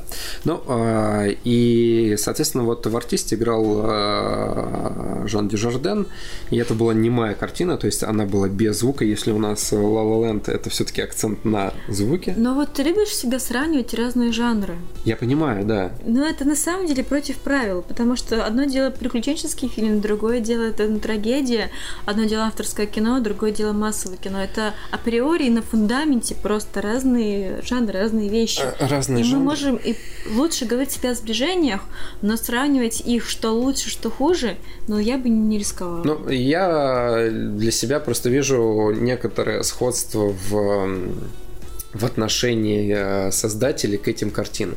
Вот, вот о чем я, наверное, хотел сказать. И ты просто еще понимаешь, что когда идет вот речь о немом кино, и у нас есть вот э, современные актеры, современная там видеосъемка. Да, изначально всегда был акцент на актерстве, на роли, если нету текста, если актер не говорит. То есть и у него просто вдвойне слож- сложная роль, потому что ему нужно привлечь не фразами, не эмоции Ну да. в голосе, а ему нужно привлечь именно своей фигурой. И это совершенно разное общение со зрителем, когда у нас там одно дело мюзикл, а другое дело это игра, которая обязана быть сильнее, потому что иначе мы не воспримем картину. Я вообще вот на 100% с тобой согласен. А, Я просто хотел сказать о том, что артист на меня произвел куда боль, большее впечатление, э, нежели La La Land. Но это я говорю к тому, что я обе эти картины ждал, и обе эти картины вызывали вот, ну, какие-то ностальгические чувства да, э, к, друг, к предыдущему времени. Знаешь, как всегда говорили, раньше было лучше. Вот. Но люб- Я так совершенно не думала Ну, про La La Land. да. А, но поговорим про «Любовь не по размеру». Французский фильм, а, комедия. достаточно простая комедия, да, она строится просто на противопо- противоположностях, да, ну не противоположностях, Ну, а как всегда во Франции любят взять какой-нибудь один нелепенький момент, вот, сделать его красивым, основополагающим, и в итоге показать, что несмотря на э, несправедливости, на нелепости, на какие-то нестандартные схемы, в итоге все хорошо. И, но вообще французы очень любят понятие любви, очень любят любовь, вот. И у них просто, мне кажется, любовь ну, к еде, к своему городу, к своему языку, к мужчинам, к женщинам, у них просто везде. И поэтому неудивительно, что они ее превозносят, и неважно, какая ситуация, любовь всегда победит. Ну, вот мне кажется, фильм об этом. Да, фильм об этом. А, но, как ни странно, сам по себе фильм является ремейком картины 2013 года, который был снят а, в Аргентине и в Бразилии. Ну, какое-то совместное производство, видимо. А, мы же этот фильм смотрели, мы посмотрели уже ремейк. И что я хочу сказать. Я, как любитель французских комедий, ну, мне действительно нравятся вот такие простые фильмы, в, котором, в которых не пошлый юмор и в которых э, достаточно одноз... ну, не то что однозначные герои, но э, есть персонажи, которым действительно хочется переживать и хочется, чтобы у них все было хорошо. Ну, потому что сама идея, ну, большинства, ну, по крайней мере, комедий французских, это это любовь к жизни, это любовь к да, всему, что тебя окружает, да. это любовь мужчин к женщине. То есть самые необходимые и постоянные истины, и для них это самое важное, отмечать не трагедию жизни, а какие-то, да. А именно положительные, положительные стороны, это самое прекрасное, ради чего стоит жить. Вот, э, за это за это я люблю французские фильмы, и «Любовь не по размеру» является ну, одним из представителей. Да? Не сказать, что это супер фильм, а, который вас повергнет э, в шок там, и в восторг и так далее. Но... Стоит сказать, что главный герой, как раз таки, который представляет себя карлика, Александр, оказывается очень обаятельным. Ну, естественно, чтобы как-то уравновесить э, наличие красотки Дианы и карлика Александра, то у него должен быть какой-то перевес. Перевес – это его обаяние, это его финансовое положение, это его круг знакомых, это его работа увлекающаяся. Понятно, что если бы он был бы простым там рыбаком, то вряд ли бы он очаровал такую красотку сногсшибательную Диану, которая играет в Вирджинии Эфира. Вот. А, но, тем не менее, ты понимаешь, что это все, конечно же, фантастика, такая ну, сказка. Ну, понятно, да, конечно. Но, но она не типична, не, не, не как в Голливуде, где там есть Золушка, которая там... Опять мы к Золушке возвращаемся которая красотка, у нее какой-то косяк, она получает принц, и в итоге все хорошо. А здесь э, они пытаются убедить нас, что вот есть такая нестандартная ситуация, но даже она может привести к хэппи-энду. Да, в принципе, как и во многих французских, французских фильмах, э, хэппи-энд. И я за, за это, в принципе, тоже люблю хэппи-энд. В конце... Я после фильма выхожу с, э, с таким, знаешь, чувством облегчения, да, то, что все хорошо, и я вот э, выхожу из кинотеатра, и, и мне действительно легко, но вот какое-то время мне хорошо живет. Ну, потому что они еще немножко более приближены к жизни, к реальности, чем, чем те же голливудские хэппи Да, да, я согласен. И э, Жан Дюжарден, э, ну, опять же, да, люди, которые э, решатся посмотреть этот фильм, главный, главный лейтмотив это, наверное, все-таки ну, актер, да, потому что его многие знают, ну, опять же, поклонники фильмов, французских комедий, фильмов и так далее. Его все знают, и он а, главное, главное притяжение. главное притяжение. Вот. А, замечательно, советуем. Да, да, советуем. Так, ну и двигаемся дальше. У нас что у нас от, дальше? От, франц, от французской комедии перейдем к русскому. К русскому, но к русскому философству. Который выглядит как нечто европейское. Ну, как мне кажется, похож. И у этого есть обоснование. В общем, друзья, речь идет о фильме Кончаловского «Рай», который появился в нашем прокате 19 января. Вот, и вы уже можете пойти и оценить этот фильм. Почему мы говорим про него, да? А прежде всего... Во-первых, Кончаловский. Нет, ну, а Мне кажется, прежде всего, потому что фильм номинирован на, на Оскар, да, он попал в шорт-лист э, как лучший зарубежный фильм. А, если бы он не попал в Оскар, на Оскар, я на самом деле не думаю, что я бы его посмотрел, потому что у Кончалов, а, мое, опять же, лично мое отношение, у Кончаловского предыдущие проекты были достойны Бэткомедиана, и Бэткомедиан, в принципе, снял э, на них обзор, и там все ясно и понятно. Ну, это, я бы сказала, что это были своего рода эксперименты, потому что были первоначальные русские картины, потом был этап американский, и не все среди, не все в этом этапе было плохо. Да. Вот. И Даже теперь было хорошо. получился такой европейско-русский. И, кстати говоря, в своем интервью он э, скажем так, открещивался от того, что все было ранее. Существуют сильные творческие личности, которые, несмотря на шлейф, который идет за ними от их созданных картин, способны э, создать что-то новое, полностью от этого шлейфа отказаться. И вот Кончаловский сам об этом говорит, что это совершенно новый его этап, и совершенно не стоит его связывать с предыдущими его русскими картинами или зарубежными. И не стоит даже находить какие-то переклички, потому что он создает все как будто с чистого листа. И что интересно, он обращается к теме Отечественной войны э, с фашистами, с фашистской Германией, вот, и задает такую высокую планку. Фильм называется «Рай», достаточно, мне кажется, громкое название. Вот. Ну, ты хочешь сказать свои впечатления от фильма? Да, я расскажу свои впечатления и расскажу об Андрее Кончаловском. Если бы он хотел начать все с чистого листа, самое, самое первое, что ему до, нужно было бы сделать, ему нужно было бы взять на главную роль не свою жену. И мы, мы с тобой об этом говорили. А, погов... из, из этих слов вытекает... А, ну, так... ты берешь просто очень поверхностный слой. А сейчас мы... Поверхностное восприятие понятия чистый лист. Ну, а... Просто я прихожу к тому, что, ну, опять же, да, Юлия Высоцкая, она играла в его предыдущих картинах. А, я лично помню «Глянец», э, по-моему, фильм назывался, и, соответственно, Щелку... «Щелкунчик». Ну, еще она постоянно играет в его театральных постановках. В театральных постановках. А... Я ничего против не имею, но опять же, как помнится мне, мы пришли с тобой к, то, к такому выводу, что будь на ее месте другая актриса, возможно, это бы пошло на в плюс этому фильму. Согласна, но это, наверное, один из немногих там каких-то неприятных, да не то чтобы неприятных, но не положительных, так скажу, сторонах, которые существуют. Да. Но слушай, ну ты как любящий муж, у которого есть любимая жена, может быть, сможешь понять Андрея Кончева. Конечно, я его пойму, в принципе, вот мы с тобой в подкасте звучим. Спустя почти два года. А, ну, да. А, возвращаемся к картине. А, тематика у нас опять, да, воен, военное, военно-историческое кино. Ну, ну, не то, что историческое, а связано с историей. У нас существует событие событие, то, которое, наверное, было самым самым страшным, самым громким вообще в истории всего человечества. Не только там России, Европы или Америки.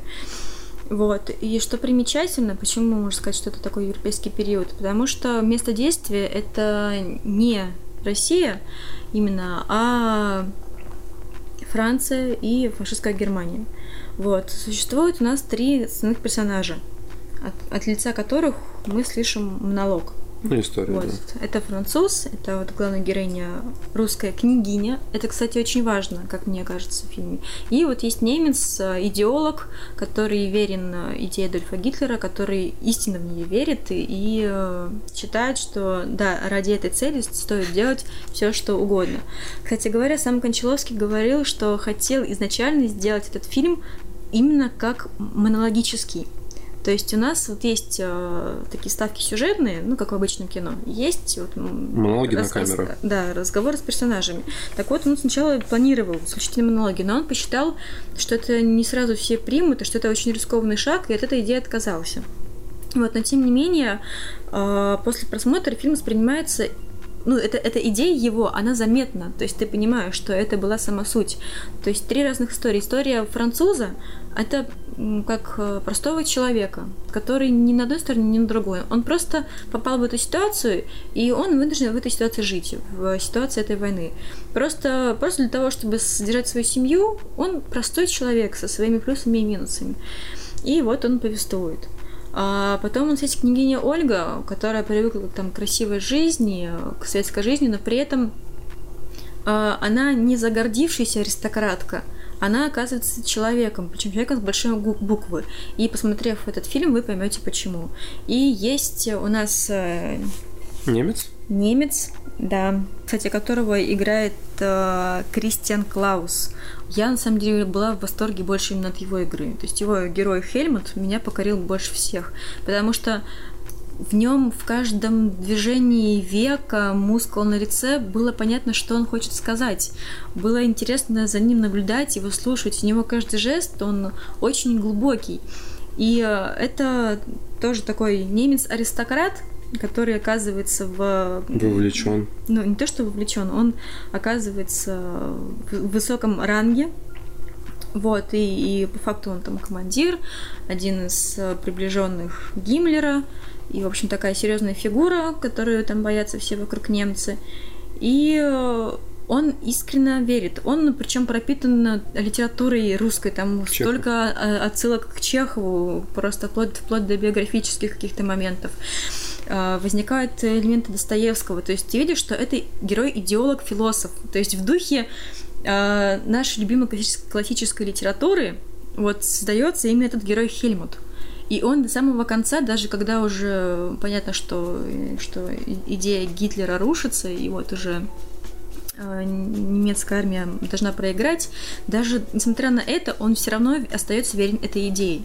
И отчасти это и покоряет, и это ужасает, потому что насколько какая-то мысль, которая пришла одному человеку, насколько она может глубоко проникнуть в сердце другого человека, там засесть и так повлиять на, на судьбу просто всего мира. Это, конечно, очень пугающе. Да. А, опять же, да, с обывательской точки зрения можно посмотреть на этот фильм. А, возникает вопрос, для чего этот фильм вообще... Ну, для чего этот фильм снят? Для чего он существует? Какие идеи в нем а, заложены?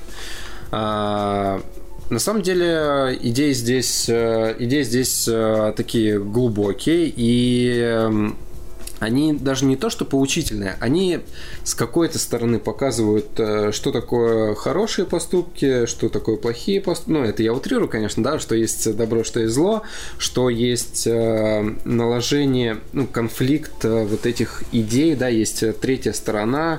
То есть моментов, над которыми можно подумать, их очень, ну, ну, не то, что много, но они есть. Ну, ты немножко противоречишь сам себе. Вот, что, я бы не сказала, что фильм покажет, что такое добро, что зло. Потому что перед нами есть три главных персонажа. Я бы не сказала однозначно, кто злой, кто плохой. Финал, кто хороший. финал все расставляет на свои места. Финал расставляет на свои места, но пока э, длится их э, монолог, ты понимаешь, что у них есть какое-то право, право голоса, либо какая-то позиция, которая тебе самому тоже понятна. То есть с какой целью, что он делает, потому что э, всегда сложно сказать, точнее, всегда просто сразу определить персонажей, вот тут он хороший, вот ему нужно переживать, а вот плохой. И ты до самого конца, пока они раскрываются, ты пытаешься понять, а как ты к нему будешь относиться. И в конце тебе становится ясно, потому что перед тобой уже персонаж как открытая книга. Вот. Э, но, кстати говоря, вернемся к, к Юлии Высоцкой. Вот, она немножко подпортила впечатление, потому что ну, мне показалось, что она немножко переиграла. Вот если э, игра игра немца, персонажа Хельмута меня просто поразила и вовлекала, то если у нас есть идея, что вот у них есть свой монолог, э, не будем раскрывать к чему это все ведет, в определенных условиях, обстановке, мне сложно представить, что рассказывая свою историю вот в подобной ситуации, э, героиня будет ломать руки, соображать какие-то театральные позы. То есть она все как-то усложнила. Хотя, mm-hmm. по идее, мне кажется, персонажу стоило быть, ну не персонажу, а актрисе стоило быть попроще. Сам персонаж Ольга в, в сюжетной линии мне понравилось, как она была. Да. Но когда она на практически исповеди, но ну, мне, у меня возникает такой очень глубокий диссонанс. Диссонанс, да. Вот, но в конце, в конце как-то это сглаживается, поэтому сильно на это внимание не обращайте. Да, а, мы вернулись к тому, что, в принципе, я вначале сказал о том, что вот действительно ее игра, она на вот именно вот в эти моменты в ее монологе, в ее монологах, да, она немножко подпортила впечатление. Но э, опять же, вот после вкусия после фильма, да, э, оно у меня осталось положительным. Я не пожалел то, что я посмотрел этот фильм, да, и я вынес для себя какие-то идеи, да, а опять же, я буду утрировать что-то, что, что хорошо, что плохо, потому что, смотри, мы про каждого героя однозначно не можем сказать, да, ну, точнее как, э, француза мы можем осуждать, ну, точнее как, э, я могу осуждать француза, я понимаю, что в его поступках он поддается какой-то Человеческой слабости. Человеческой слабости, да. Мы его осуждаем, соответственно... Ты его осуждаешь. Ну, я его осуждаю. А, персонаж а, вот Юлии Высоцкой, он мне в какие-то моменты непонятен, да, то есть у нее есть идея, да, за которую стоит переживать, ты такой думаешь, да, это действительно стоящий поступок, да, когда она... Ну, для, для начала, ну, когда детей, что ли, спасать? Да, когда она пытается спасти а. детей, да, то есть у нее есть, у нее есть действия, за которые, за которые она заслуживает заслуживает. Да? Но они все сначала спрятаны за ее такую позицию аристократки, которая да, стремится да, да. к тому, чтобы спасти свою жизнь. Так вот, я и говорю, что это не, ну, не одно, неоднозначные, да, а неоднозначные действия, неоднозначные персонажи, и у нас появляется, ну, вот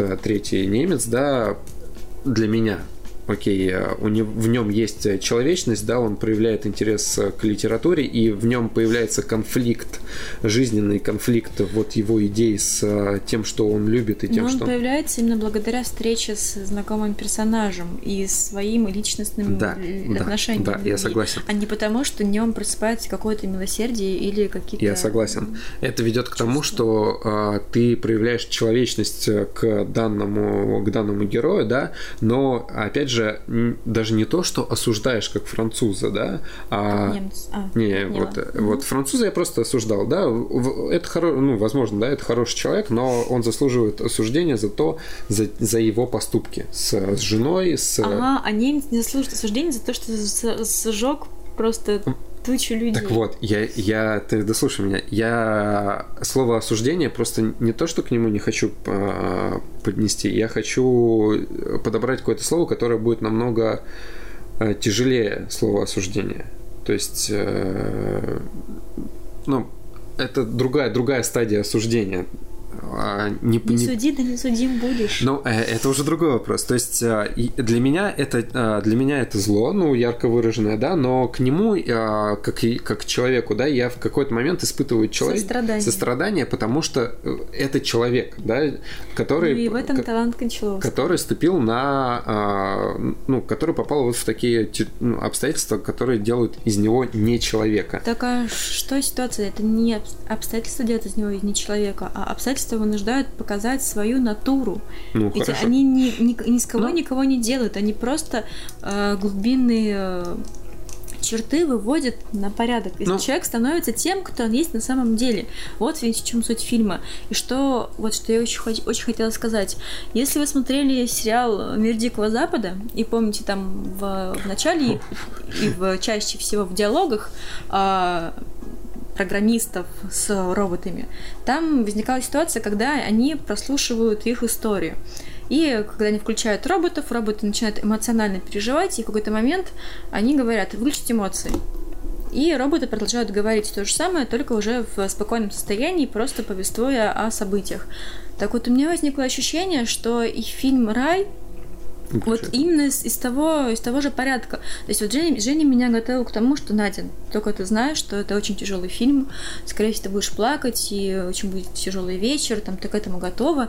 Я, конечно, да, я готова. А в итоге ты выходишь очень простым чувством, да, очень легким, потому что а, ну, тут, мне кажется, это уже такое желание и стремление режиссера, его главная идея показать события, над которым мы привыкли рыдать, которые мы привыкли тяжело воспринимать, как э, Вторая мировая война, показать его с точки зрения простого повествования без эмоций. То есть такое ощущение, что он как раз-таки тоже у нас так хоп, щелкнул пальцами, выключил эмоции, и мы просто слушаем истории людей – просто без э, слезных там ручьев, вообще чего-то. И причем он делает это не только ну, каким-то там сценарием, он это делает всякими разными приемами э, серии какой-то условности. То есть у нас там есть два маленьких мальчика, которые живут в женском бараке. Хотя на самом деле мы прекрасно понимаем, что исторические факты таковы, что детей сжигали сразу же. И, если, и никто не, не было бы такой ситуации вообще возможно, чтобы на протяжении пары ну, лет дети могли бы выжить. Я бы, конечно, так вот прям не. Это очень, это очень как бы такая. Ну, ладно, допустим. Понятно, ну, потому что немцы, ну, сколько я знаю историю, они оставляли здоровых мужчин, здоровых женщин для того, чтобы те работали. Те работали а поскольку дети маленькие, капризные, плачут, и как бы труда от них не дождешься какого-то, то их, да, извините, я так цинично говорю. А вдруг а, в этом, в этом лагере был а, охранник, у которого тоже была какая-то человеческая сущность, и он просто пропустил этих двух детей незаметно. Ну, это прекрасно, но, но там каждый раз были проверки. Но, в общем, э, Ладно, это да. все-таки это условности, и ты это понимаешь. Ну и плюс там э, не показаны какие-то сильные страдания, какое-то жесткое истязание. То есть об этом много говорится, но а, это не показывается. И э, что очень важно, мне кажется, это просто очень талантливый прием. В какой-то момент вот э, главный герой немец как там его, Хельмут, вот, он э, просматривает какие-то там документы концлагеря и обнаруживает э, фотоальбом и просматривает реальные документальные фотосъемки. Я, кстати, думаю, что это реальные снимки. Ну, конечно, да, это реально. И там мы видим уже тощих детей, э, обнаженных, готовых идти на то, что раньше называлось душевая камера. Вот. И ты видишь реальность, но ты видишь ее в фотографическом кадре, который еще обрамлен, ну, как рамой. Э, Уголки там были. Паспорту. Вот, и для тебя это какая-то ограниченная реальность, вот она там сосредоточена, и Кочеловский тебе говорит о том, что да, он прекрасно все это знает. Не нужно считать, что он стремится к какой-то документальности и правдоподобности. Нет, это не его цель. Он не стремится вам показать события, какими они были, какими они должны быть, и что вот смотрите, на самом деле в концлагерях было вот так и так-то. Нет, э, фильм не об этом. Фильм как раз-таки о том, что просто ситуация использована как некоторые события условные, просто, но при этом эмоции людей реальные. И вот именно суть, суть в человеке. Человек это главный герой, не война, не страдания, а да, а именно да, человеческая да. душа. Здорово. Мы пришли именно к той идее, которая нас э, двоих э, озарила. Я хотел, в принципе, то же самое сказать. Фильм не о войне, фильм не о концлагерях, фильм о людях, которые попадают вот в те или иные обстоятельства, да, и о том, что такое человечность, ну, и все, о чем мы выше сказали. А, единственное, вот буквально еще пару слов, да, я бы э, хотел сказать о том, что а, Возможно, вот из такого внутреннего наполнения, да, фильм, ну, не сказать, что он прям достоин э, супер гениальности, да, и вот каких-то... Он, ну, он хороший, да, он несет в себе действительно какие-то э, идеи и мысли, да, над которыми стоит задумываться. Э, гениальность же этой картины, ну, вот по большей части, да, она заключается в том, как это все снято и преподнесено. То есть... Ну и точка зрения на события, которая обычно у всех очень ну, схожа меня зацепила постановка, да, выбор кадров. Вот действительно, операторская работа и раскадровка, она... И ну, светотень, да, ребята, там каждый кадр, он настолько детально проработан, продуман. Да, и если по сюжету не стремится к документальности, то при этом вся бытовая, э, весь бытовой вещевой, ну, вещественный ну, мир, да. он воссоздан до деталей. И это выглядит так здорово, так красиво, что вот такое внимание к каким-то мелочам бытовым, но при этом уход от э, исторической документальности. Но это да. какой-то такой интересный прием. А, мы советуем посмотреть, потому что все-таки фильм, а, ну, да, то, то, что он номинирован на Оскар, это говорит, э, тоже говорит о чем-то, да, если, в принципе, вам недостаточно то, то, чего мы сказали, да, то вы можете как бы прислушаться к мнению оскароносных э, коллеги людей, которые, да, принимают фильм на Оскар. Ну и в конце концов посмотрите фильм про Вторую мировую войну без слез и страданий. все-таки из минусов, да, ну не то, что из минусов, то, к чему я бы мог еще немножко, ну, даже не придраться, а высказать какой-то... Вот мы говорим, да, о э, отреченности эмоций, да. Э, я бы в какой-то момент немножко убрал бы жестокие, ну даже не жестокие моменты, а моменты вот грубости, да, когда э, служитель концлагеря начинает показывать, как нужно избивать э, женщин э, и так далее, и так далее. Мне кажется, вот это был лишний момент. Это было всего лишь пару раз для того момента, чтобы мы уж не думали, что там все так просто и мягко. Мне ну, кажется, это все достаточно гармонично. Ну, я тебе рассказывал о своих сломах, да, о, о том, как я вообще фантазировал о том, как должен был бы закончиться фильм. То есть мне вообще в какой-то момент для моего личного удовлетворения хотелось вообще дичайшего слома, чтобы этот фильм а, оказался вот прям вообще фэнтези каким-нибудь, и я бы от него получил, ну не то что удовольствие, я бы прям вообще пищал в восторге. Фэнтези в каком смысле? Это какой-нибудь чей-нибудь сон? Не-не-не, когда стоял бы просто архангел э, с крыльями перед героями. Ну, ну э, да, возможно, это звучит странно, но э, все странное, возможно, и гениально. Ну, в общем, на самом деле достаточно понятно, о чем идет речь. У вас эти мысли возникают в течение фильма, и для вас финал не сюрприз. Но если на протяжении фильма кажется, что ну вот, а дальше что? Ну, а что тут интересного? А где же там какая-то какой-то какой-то движ, к чему мы там привыкли, какая-то динамика, то динамики вы не ждите. Ну, это, да. это спокойное повествование, вот просто спокойное. Вот взгляд такой со стороны. Вот, и вот именно этим картина интересна. Да. Ну, достаточно мы сказали про рай, и у нас осталась э, последняя картина, о которой мы бы хотели, наверное, поговорить, потому что на данный момент у нас э, очень сильные впечатления, да, и... Женя сегодня посмотрел эту картину буквально пару часов назад. Да. А, в кинотеатре. Да, фильм называется The Shining. Сияние, да, это фильм э, Стэнли Кубрика, и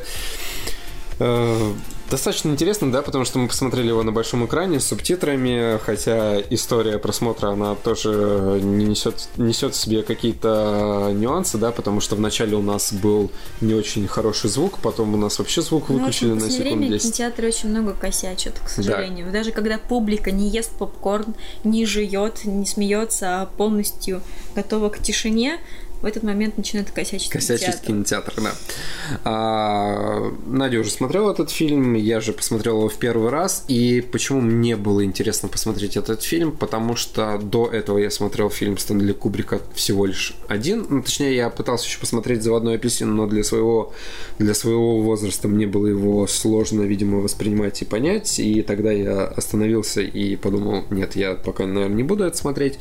А... Да, так что Женя еще ждет. Да, меня еще ждет ждет заводной апельсин. Э, ну и, как я уже говорил в предыдущих подкастах, я посмотрел э, цельнометаллическую оболочку и мое мнение, в принципе, до сих пор не изменилось. Э, у меня на кинопоиске стоит одна из самых низких оценок. И я, честно говоря, ну, ну, честно говоря, не смог воспринимать. А, опять же, это было на, кон- на контрасте с фильмом «Взвод». На два фильма на одну и ту же тему. Один, на мой взгляд, шедевральный, другой, на, на мой взгляд, не очень. Но э, ставлю под сомнение свои слова, потому что все-таки это Стэнли Кубрик и... Э, и он не для каждого возраста. И он не для каждого возраста, да. Ну, Ничего страшного, да, в принципе, у каждого есть свое мнение.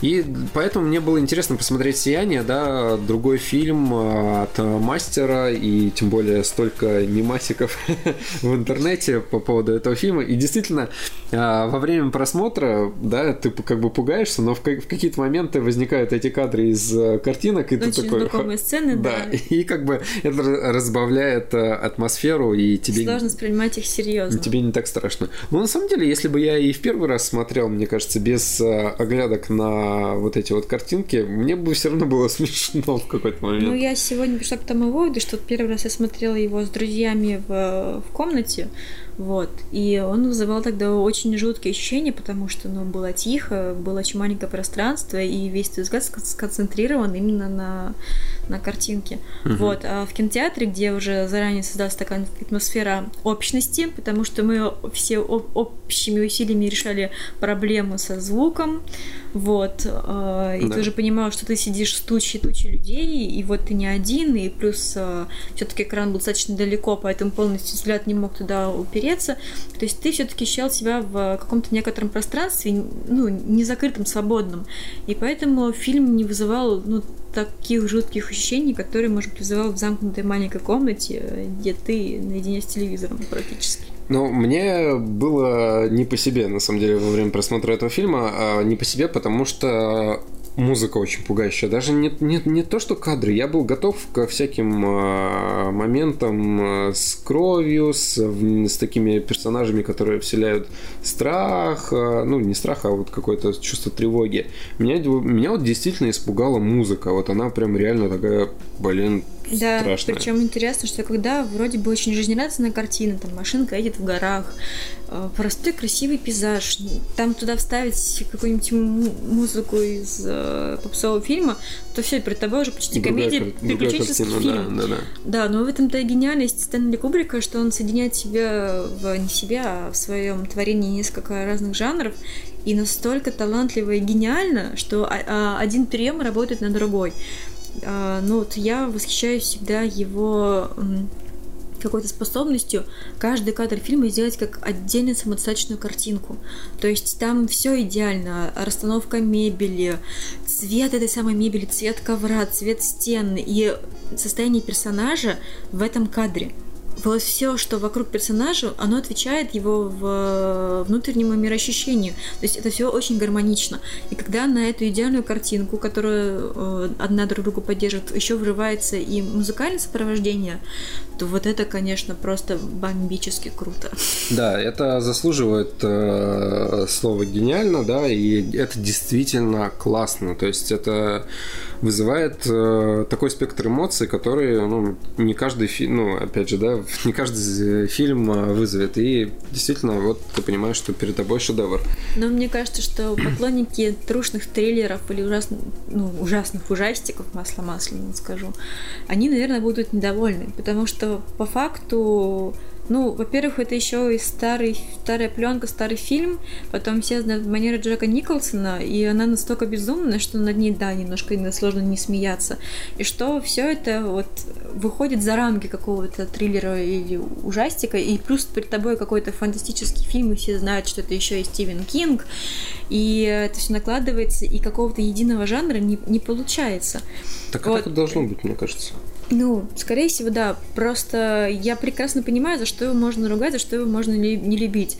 Но я как э, фанат всяких э, именно визуальных впечатлений, вот именно это меня покоряет. И плюс, конечно же, актерская игра. Ну, и Джека Николсона, и Шелли Дюваль. Шелли Дюваль. Да.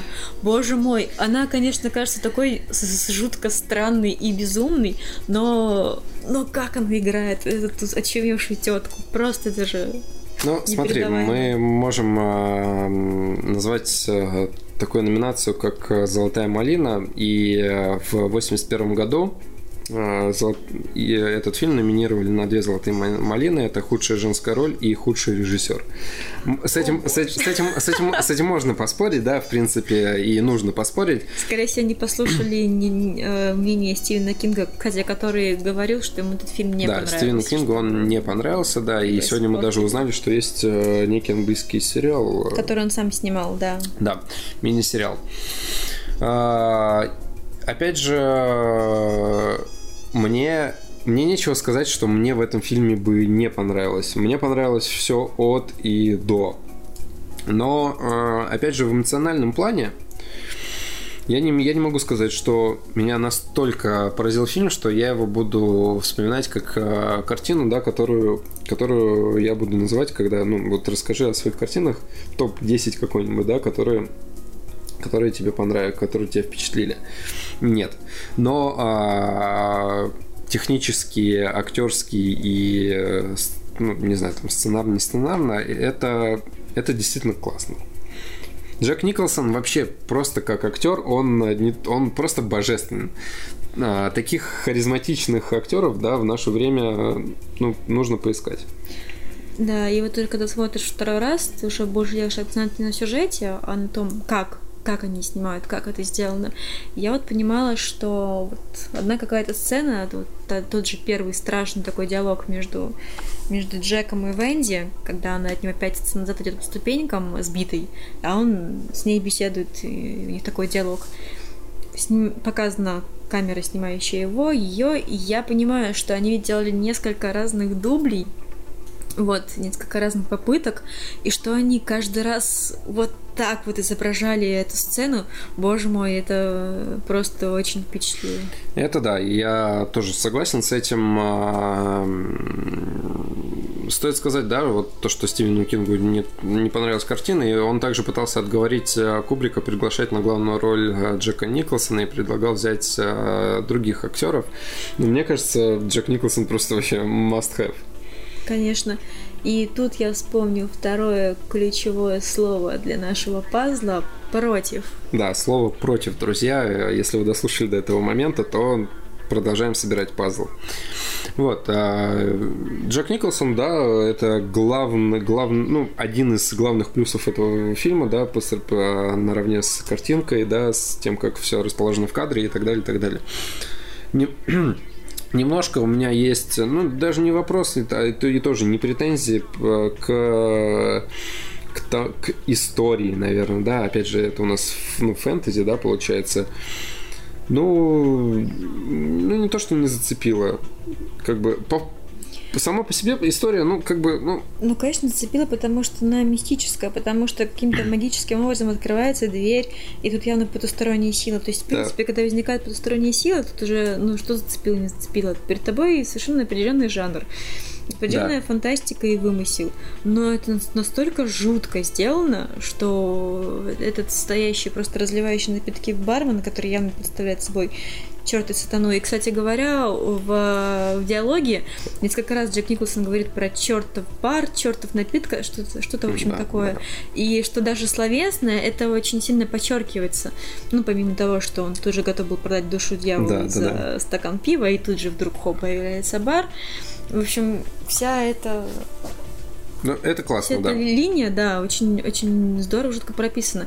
И если вначале перед нами есть, ну, просто некоторая такая фантазия дома, в котором когда-то было жуткое событие, и вполне возможно, что творческая личность, писатель просто это в себе внутри переиграл и решил повторить, то после появления этого бармена и этого светского раута возникает ощущение, что это не просто там, ну, дом, в котором было событие, а что это, ну, возможно, один из дверей в какой-то там ад или какое-то адовое собрание, что уже ну, такое более глобальное. Но мне показалось, что это вот э, параллельный мир, в котором вот как раз-таки существуют э, и, и кадры, да, которые мы видим, над которыми э, в момент фильма ты такой, чё это такое, что это? Да, оно все потом объяснимо. Но потом, да, это все объяснимо, и это, знаете, что мне напомнило? А, напомнило, кстати, об этом есть небольшое упоминание. Фильм «Корабль-призрак», там тоже ребята попадают на корабль в поисках туре сокровища, а в итоге оказывается, что это ну что это ад, вообще, да. да, где собирается какая-то группа, люди туда ходят и, собственно, пропадают. И он собой представляет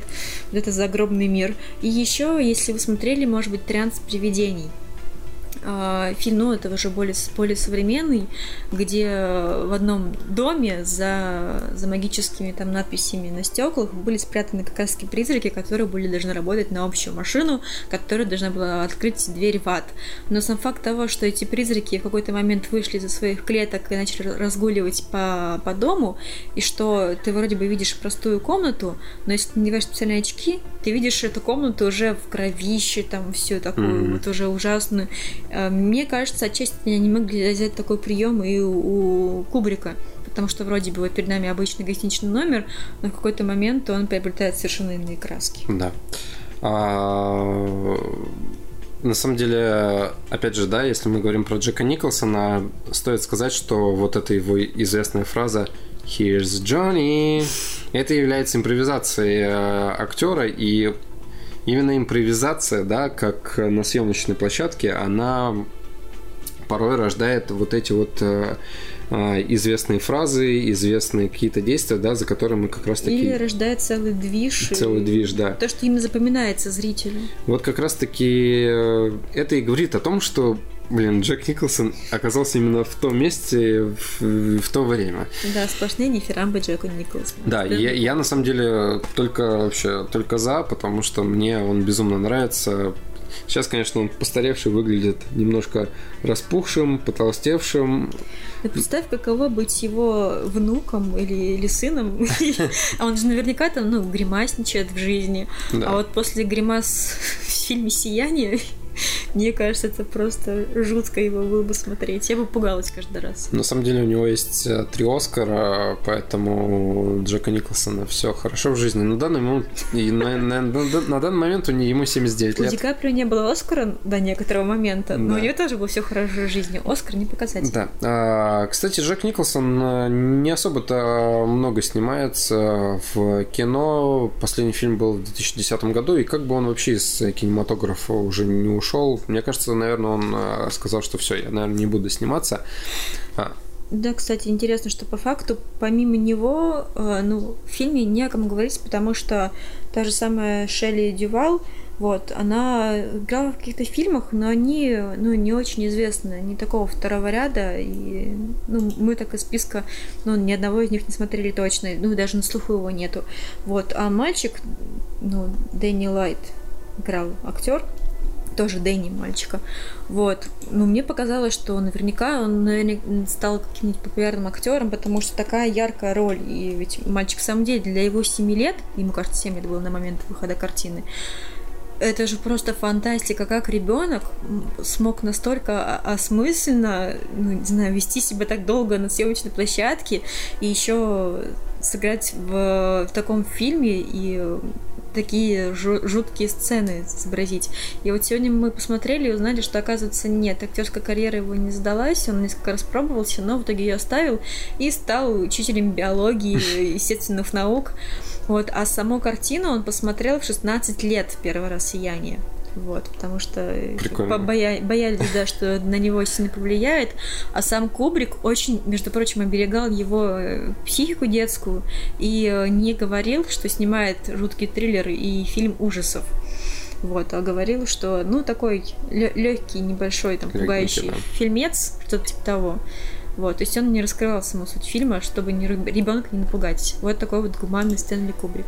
Да, а, ну и с, а, с фильмами мы, наверное, покончили, да, которые мы посмотрели, но еще не все, друзья. Мы еще, точнее, Надя, она пересмотрела всего Шерлока, Папа. все сезоны. Вот, а у меня, я же как э, человек, который приходил и уходил в некоторые моменты, я смотрел Шерлока Какие-то серии я по два раза смотрел, какие-то просто пропускал, финал не посмотрел. И у меня, вот у человека, да, который который э, посмотрел там первую серию, там, ну, точнее как, я посмотрел весь первый сезон, потом какую-то серию из второго сезона, третий сезон я, наверное, вообще пропустил, и четвертый э, тоже там концовочку какой-то или начало зацепил.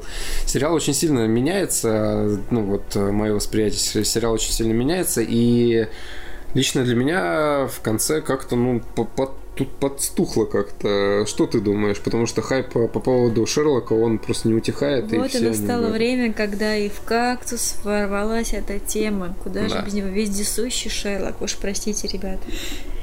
А, ну, я не скажу, что отношу себя к фанатам.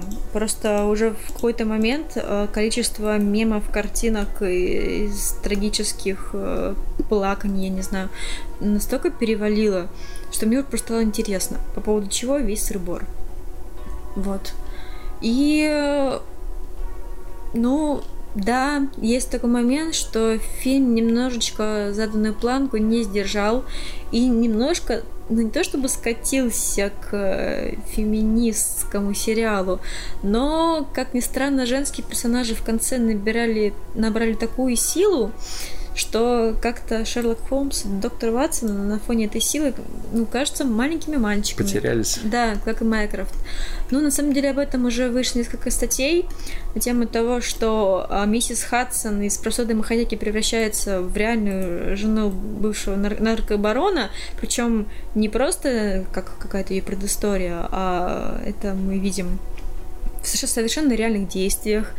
Потом женский персонаж Мэри, который, по идее, ладно, не буду спойлерить, у которого есть определенная линия сюжетная, она в итоге до самого конца э, остается в сериале в том или ином виде, и более того, весь э, ну, финальный такой эпилог, можно сказать, Мгм. он э, звучит именно ее словами, и она в конце просто дает характеристику, что есть э, Шерлок Холмс, что есть доктор Ватсон.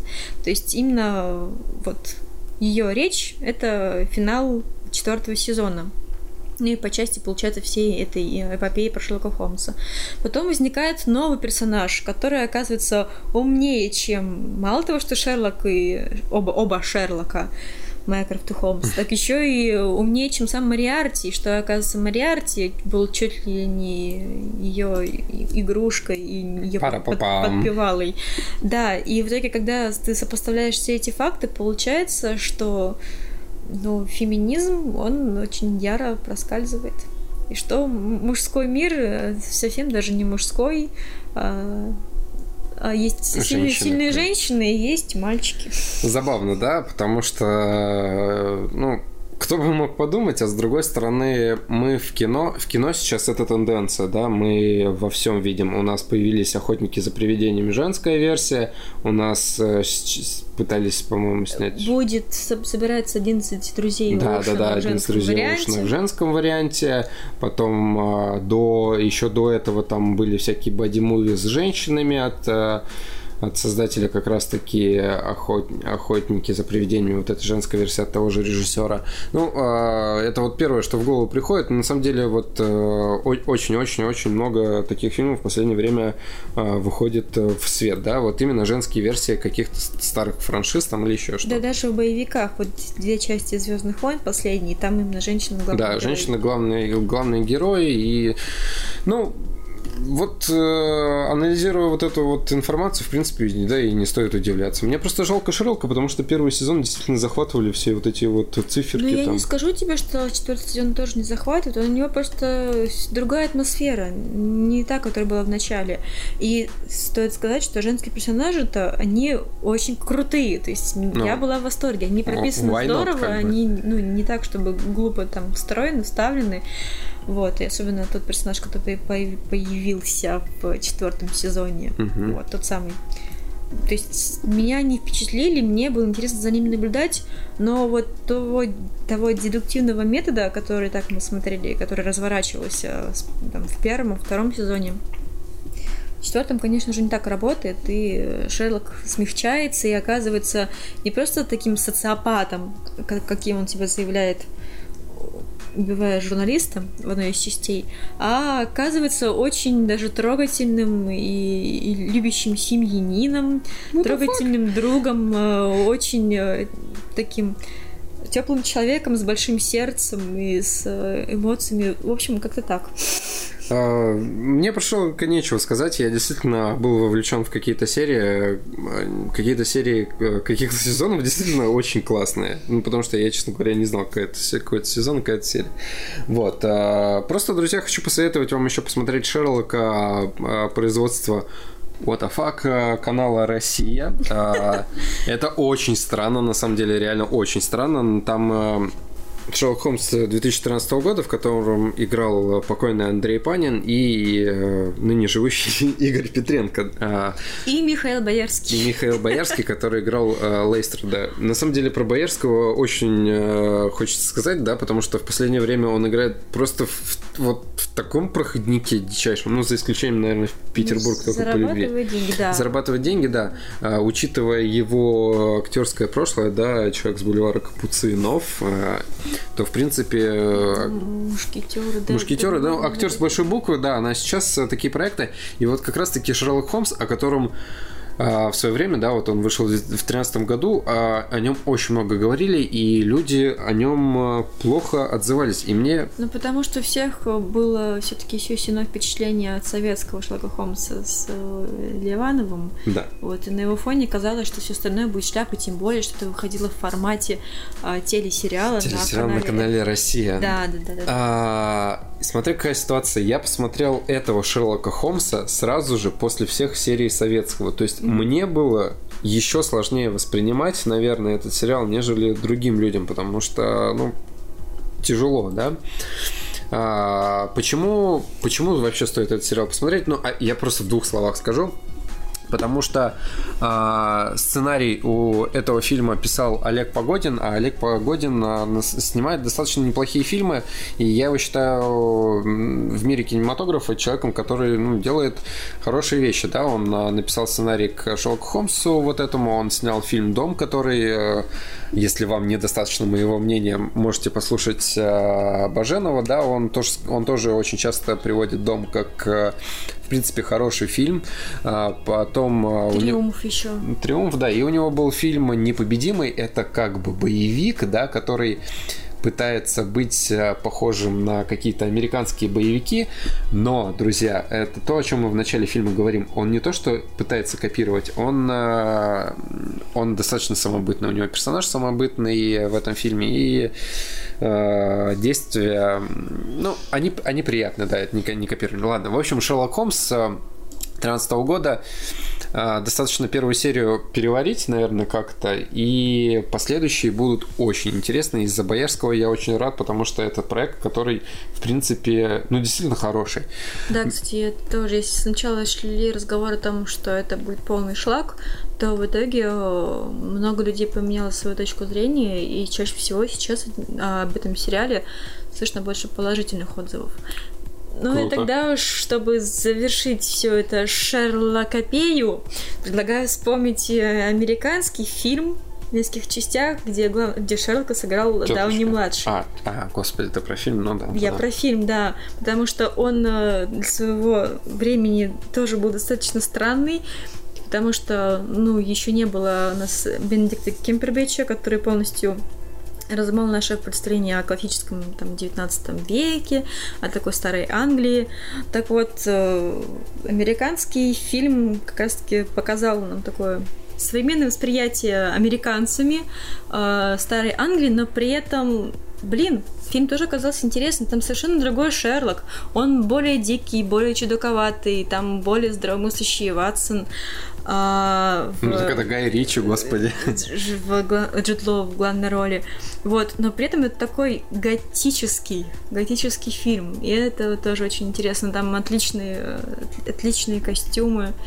Вот, он тоже очень самобытен. И на самом деле получается, что все четыре Шерлока достойны внимания.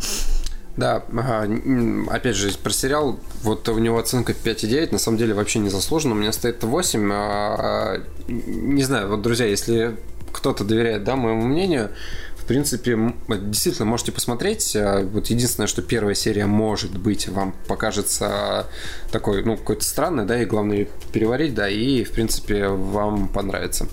Вот, ну и все, мы закончили с теми фильмами, которые мы посмотрели. Отбивочка. «Кактус» – подкаст о кино и не только.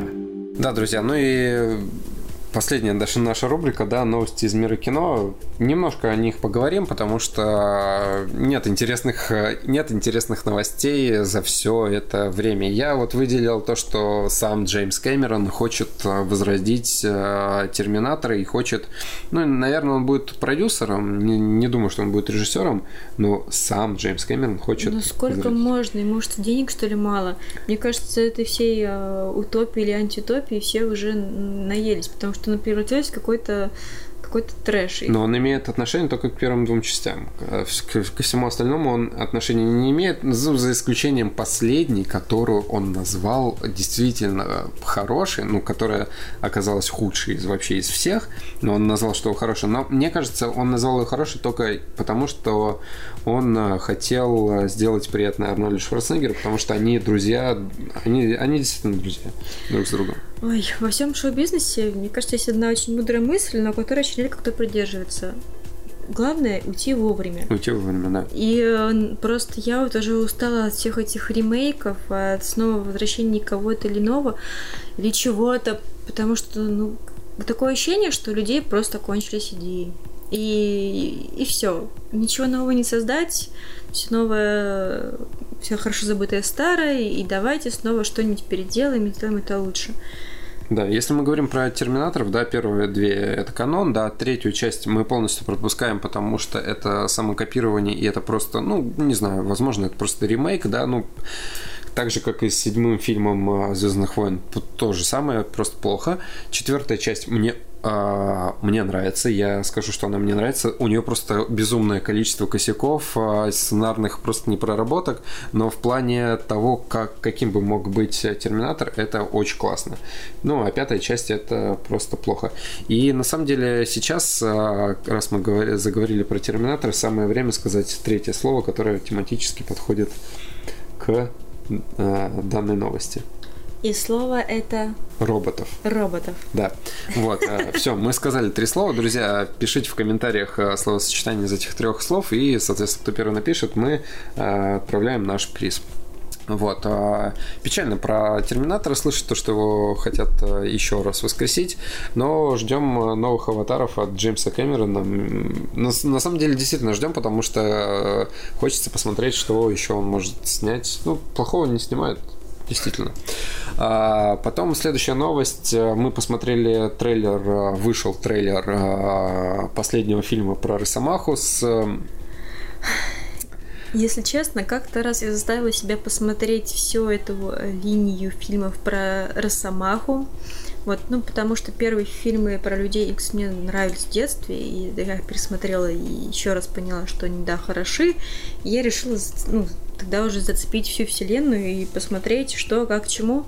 И, боже мой, я столько времени потратила зря, потому что это такие дурацкие фильмы, совершенно не стоящие внимания, к сожалению. И мне было очень обидно, потому что я люблю, люблю Хью Джекмана, мне нравится персонаж Росомаха, я помню, как в детстве играла в компьютерную игру, там пытаясь выбраться Росомаха из базы. Там, там вот это да. Вот. Вот это ну, да. то есть меня, меня он трогает, этот персонаж, мне он интересен, и, к сожалению, у меня было огромное разочарование. Поэтому уже на этот фильм я так смотрю с, грусть, с грустью и тоской. Не уверена, что он будет тоже хорош. А, на самом деле, действительно, Хью Джекман, такое ощущение, что он действительно создан для Росомахи. Ну, Либо мы слишком привыкли. Ну, тяжело представить, да, теперь другого актера, но действительно, он очень классно смотрится в этой роли, и ему просто безумно не везет э, с фильмами. Окей, Люди Икс окей. А отдельные, отдельные фильмы очень плохо. А, опять же, вот а, Логан, да, третья часть, которая называется Логан, она пытается быть другой, да, у нее будет рейтинг R, и это уже последний фильм про него, это, ну, точнее, с участием Хью Джекмана, рейтинг R, и они пытаются сделать нечто другое, да, и они пытаются сделать какое-то а, что-то по типу вестерна, где отдаленное будущее, где он уже постарел, и так, э, ну, ну, а честно напоминает немножечко, да, все классические фильмы про взрослого героя и маленького ребенка, ну вот в духе Леона. Леона, да, же. да. А, э, читаешь мои мысли, как профессор э, Ксавьер. Но по трейлеру, на самом деле, что-то как-то вот и не то, чего мы ожидали. Не сказать, что впечатлились, да? Нет, ну мне правда интересно посмотреть, каково это быть маленькой девочкой э, росомашкой. Росомашка. Смешно, да. Ну, про- просто это какая-то странная тема отцов и детей, которая еще и на людей X теперь отразилась. Отцы и дети в... Причем, причем у Логана это, это постоянно, потому что эти, и первая девушка Руш, кажется, ну, у которой была сила в руках, она высасывала энергию. Ведь он тоже о ней заботился немножко как отец, хотя она была в него влюблена. В общем, его этот образ такого отца, вокруг которого все крутятся, он всех заботится, его преследует. Да.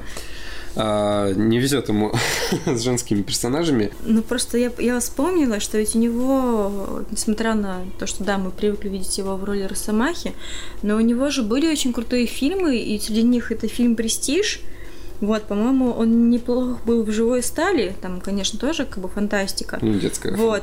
Э, Очень такой, один из любимых фильмов всяких домохозяек и женщин. Кейт и Лео. Прекрасная такая мелодрама, трогательная. И то, что я хочу отметить больше, это мюзикл «Отверженный». Ну, по роману Гюго, в котором он, он был очень хорош, играл ну, ну, главную роль Жана Вальжана. Вот. И на самом деле он, он отличный актер. То есть это не актер одной роли, который не способен переплатиться. Он, Абсолютно, да. он сыграл каторжника, причем в мюзикле. И это дорогого стоит. Кстати, мы же с тобой недавно смотрели фильм про лыжника, который прыгал с трамплина, где как раз-таки играл э, Росомаха и... Хью Джекман. Хью- Ну, Росомаха. И в какой-то момент на него нападает толпа, избивает его, и он... И, и- и такой... И вот ты сейчас ждешь, что он просто всем наваляет, а нет. Он бы- обычный Да, он обычный пьяница, лыжник. Вот. а, Но на самом деле я знаю, что я тебе хочу сказать. Мы все равно пойдем с тобой в кино на этот фильм, потому что, ну, мне интересно посмотреть. Ладно, проводим э, с достоинством Хью Джекмана Смотрим, э, на, как- на покой. как- Вот. э, Ну и последнее, это даже не новость, это просто сборы фильмов в Америке, да, то, то что сейчас на первом, на, на первом месте и Просто хочется сказать о том, что э, «Изгой один», да, он э, вообще в мировом прокате превысил э, сборы, до- достиг миллиарда, да, в Америке у него 500 миллионов, и на первом месте, друзья, сейчас идет фильм Шьямалана, а, который называется «Сплит», и это очень круто, потому что последний раз у Мнай... Ой, моя старая проблема, я не могу выговорить имя, Мнайт Шьямалан, а, Давненько от него не было годных фильмов, а сейчас а, повторяется, повторяется то, что он смог выстрелить и попал на вершину, на вершину американского бокс-офиса. Этот режиссер снял «Таинственный лес» и «Шестое чувство». Вот. А потом у него были просто дичайшие провалы с э, Уиллом Смитом, где фильм был э, с его сыном, где они в, каких- в каких-то планетах там пытались отбиться от зверей. Вообще дикий провал, где на заднем фоне из декораций были из пенопласта. Очень плохо. Вот. И на втором месте идет э, 3 икса мировое господство, возвращение Александра Кейджа. Да, ты можешь вздохнуть, но на самом деле для мальчиков, да, для э, пацанов, Я смотрела «Три икса», мне нравилась первая часть, там, где он под Рамштайн Да. вы- выпрыгивает из э, самолета, чтобы сделать что-нибудь крутое, попадает на тачку. Да это и девочек тоже все себя завлекало.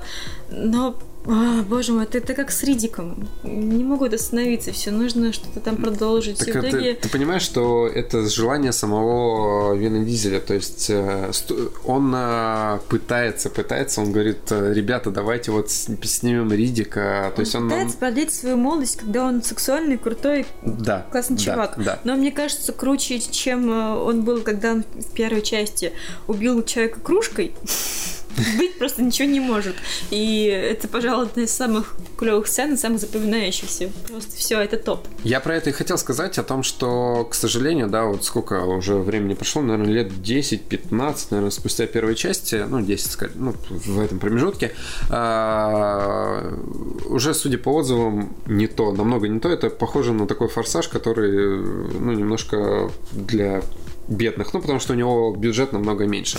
И мне, к сожалению, очень жалко, потому что что Ридик, а, третья часть, ну, третья часть якобы ремейк, а, опростоволосился, грубо говоря, и 3 икса тоже вернули, но, но это не то. В общем, хочется просто ог- огромный клич к режиссерам и актерам. Остановитесь, Остановитесь, да, пожалуйста. остановитесь. Вот то, что вы сделали, уже лучше. Но это редко, когда что-то такое возможно. Вот, и, ну и я рад за сплит, я очень хочу посмотреть э, этот фильм в кино, потому что это фильм одного актера, где внутри него живут 23 личности, и э, Вот, я вспомнила. а, Скоро выйдет фильм, называется «Манифеста», и главную роль играет Кейт Бланшет. Вот, там как раз-таки э, представлено 13 ролей. По факту это тоже моноспектакль, э, э, такой фильм одного актера. Вот, а премьера этого фильма состоялась даже на кинофестивале Санденс. То есть это все-таки не массовое, а ну, авторское кино. Вот, и судя по трейлеру, мне кажется, это будет очень интересная картина. А режиссером стал Джулиан Розенфельд. немец. Немец. Да. Отлично. Так что у нас будет две версии Мужская и женская. Мужская и женская, да. Ну, на самом деле, на этом мы заканчиваем наш очень долгий подкаст. А, Наверное, самый долгий у нас был с оптимистером, а это, наверное, будет где-то на втором месте, потому что мы поговорили очень много, и получилось у нас, наверное, хорошо. Да, спасибо, ребята, что ну, те, кто дослушал до конца, даже если не дослушали, за то, что выдержали и уделили внимание. Нет, подожди, сейчас. Раз, два, три.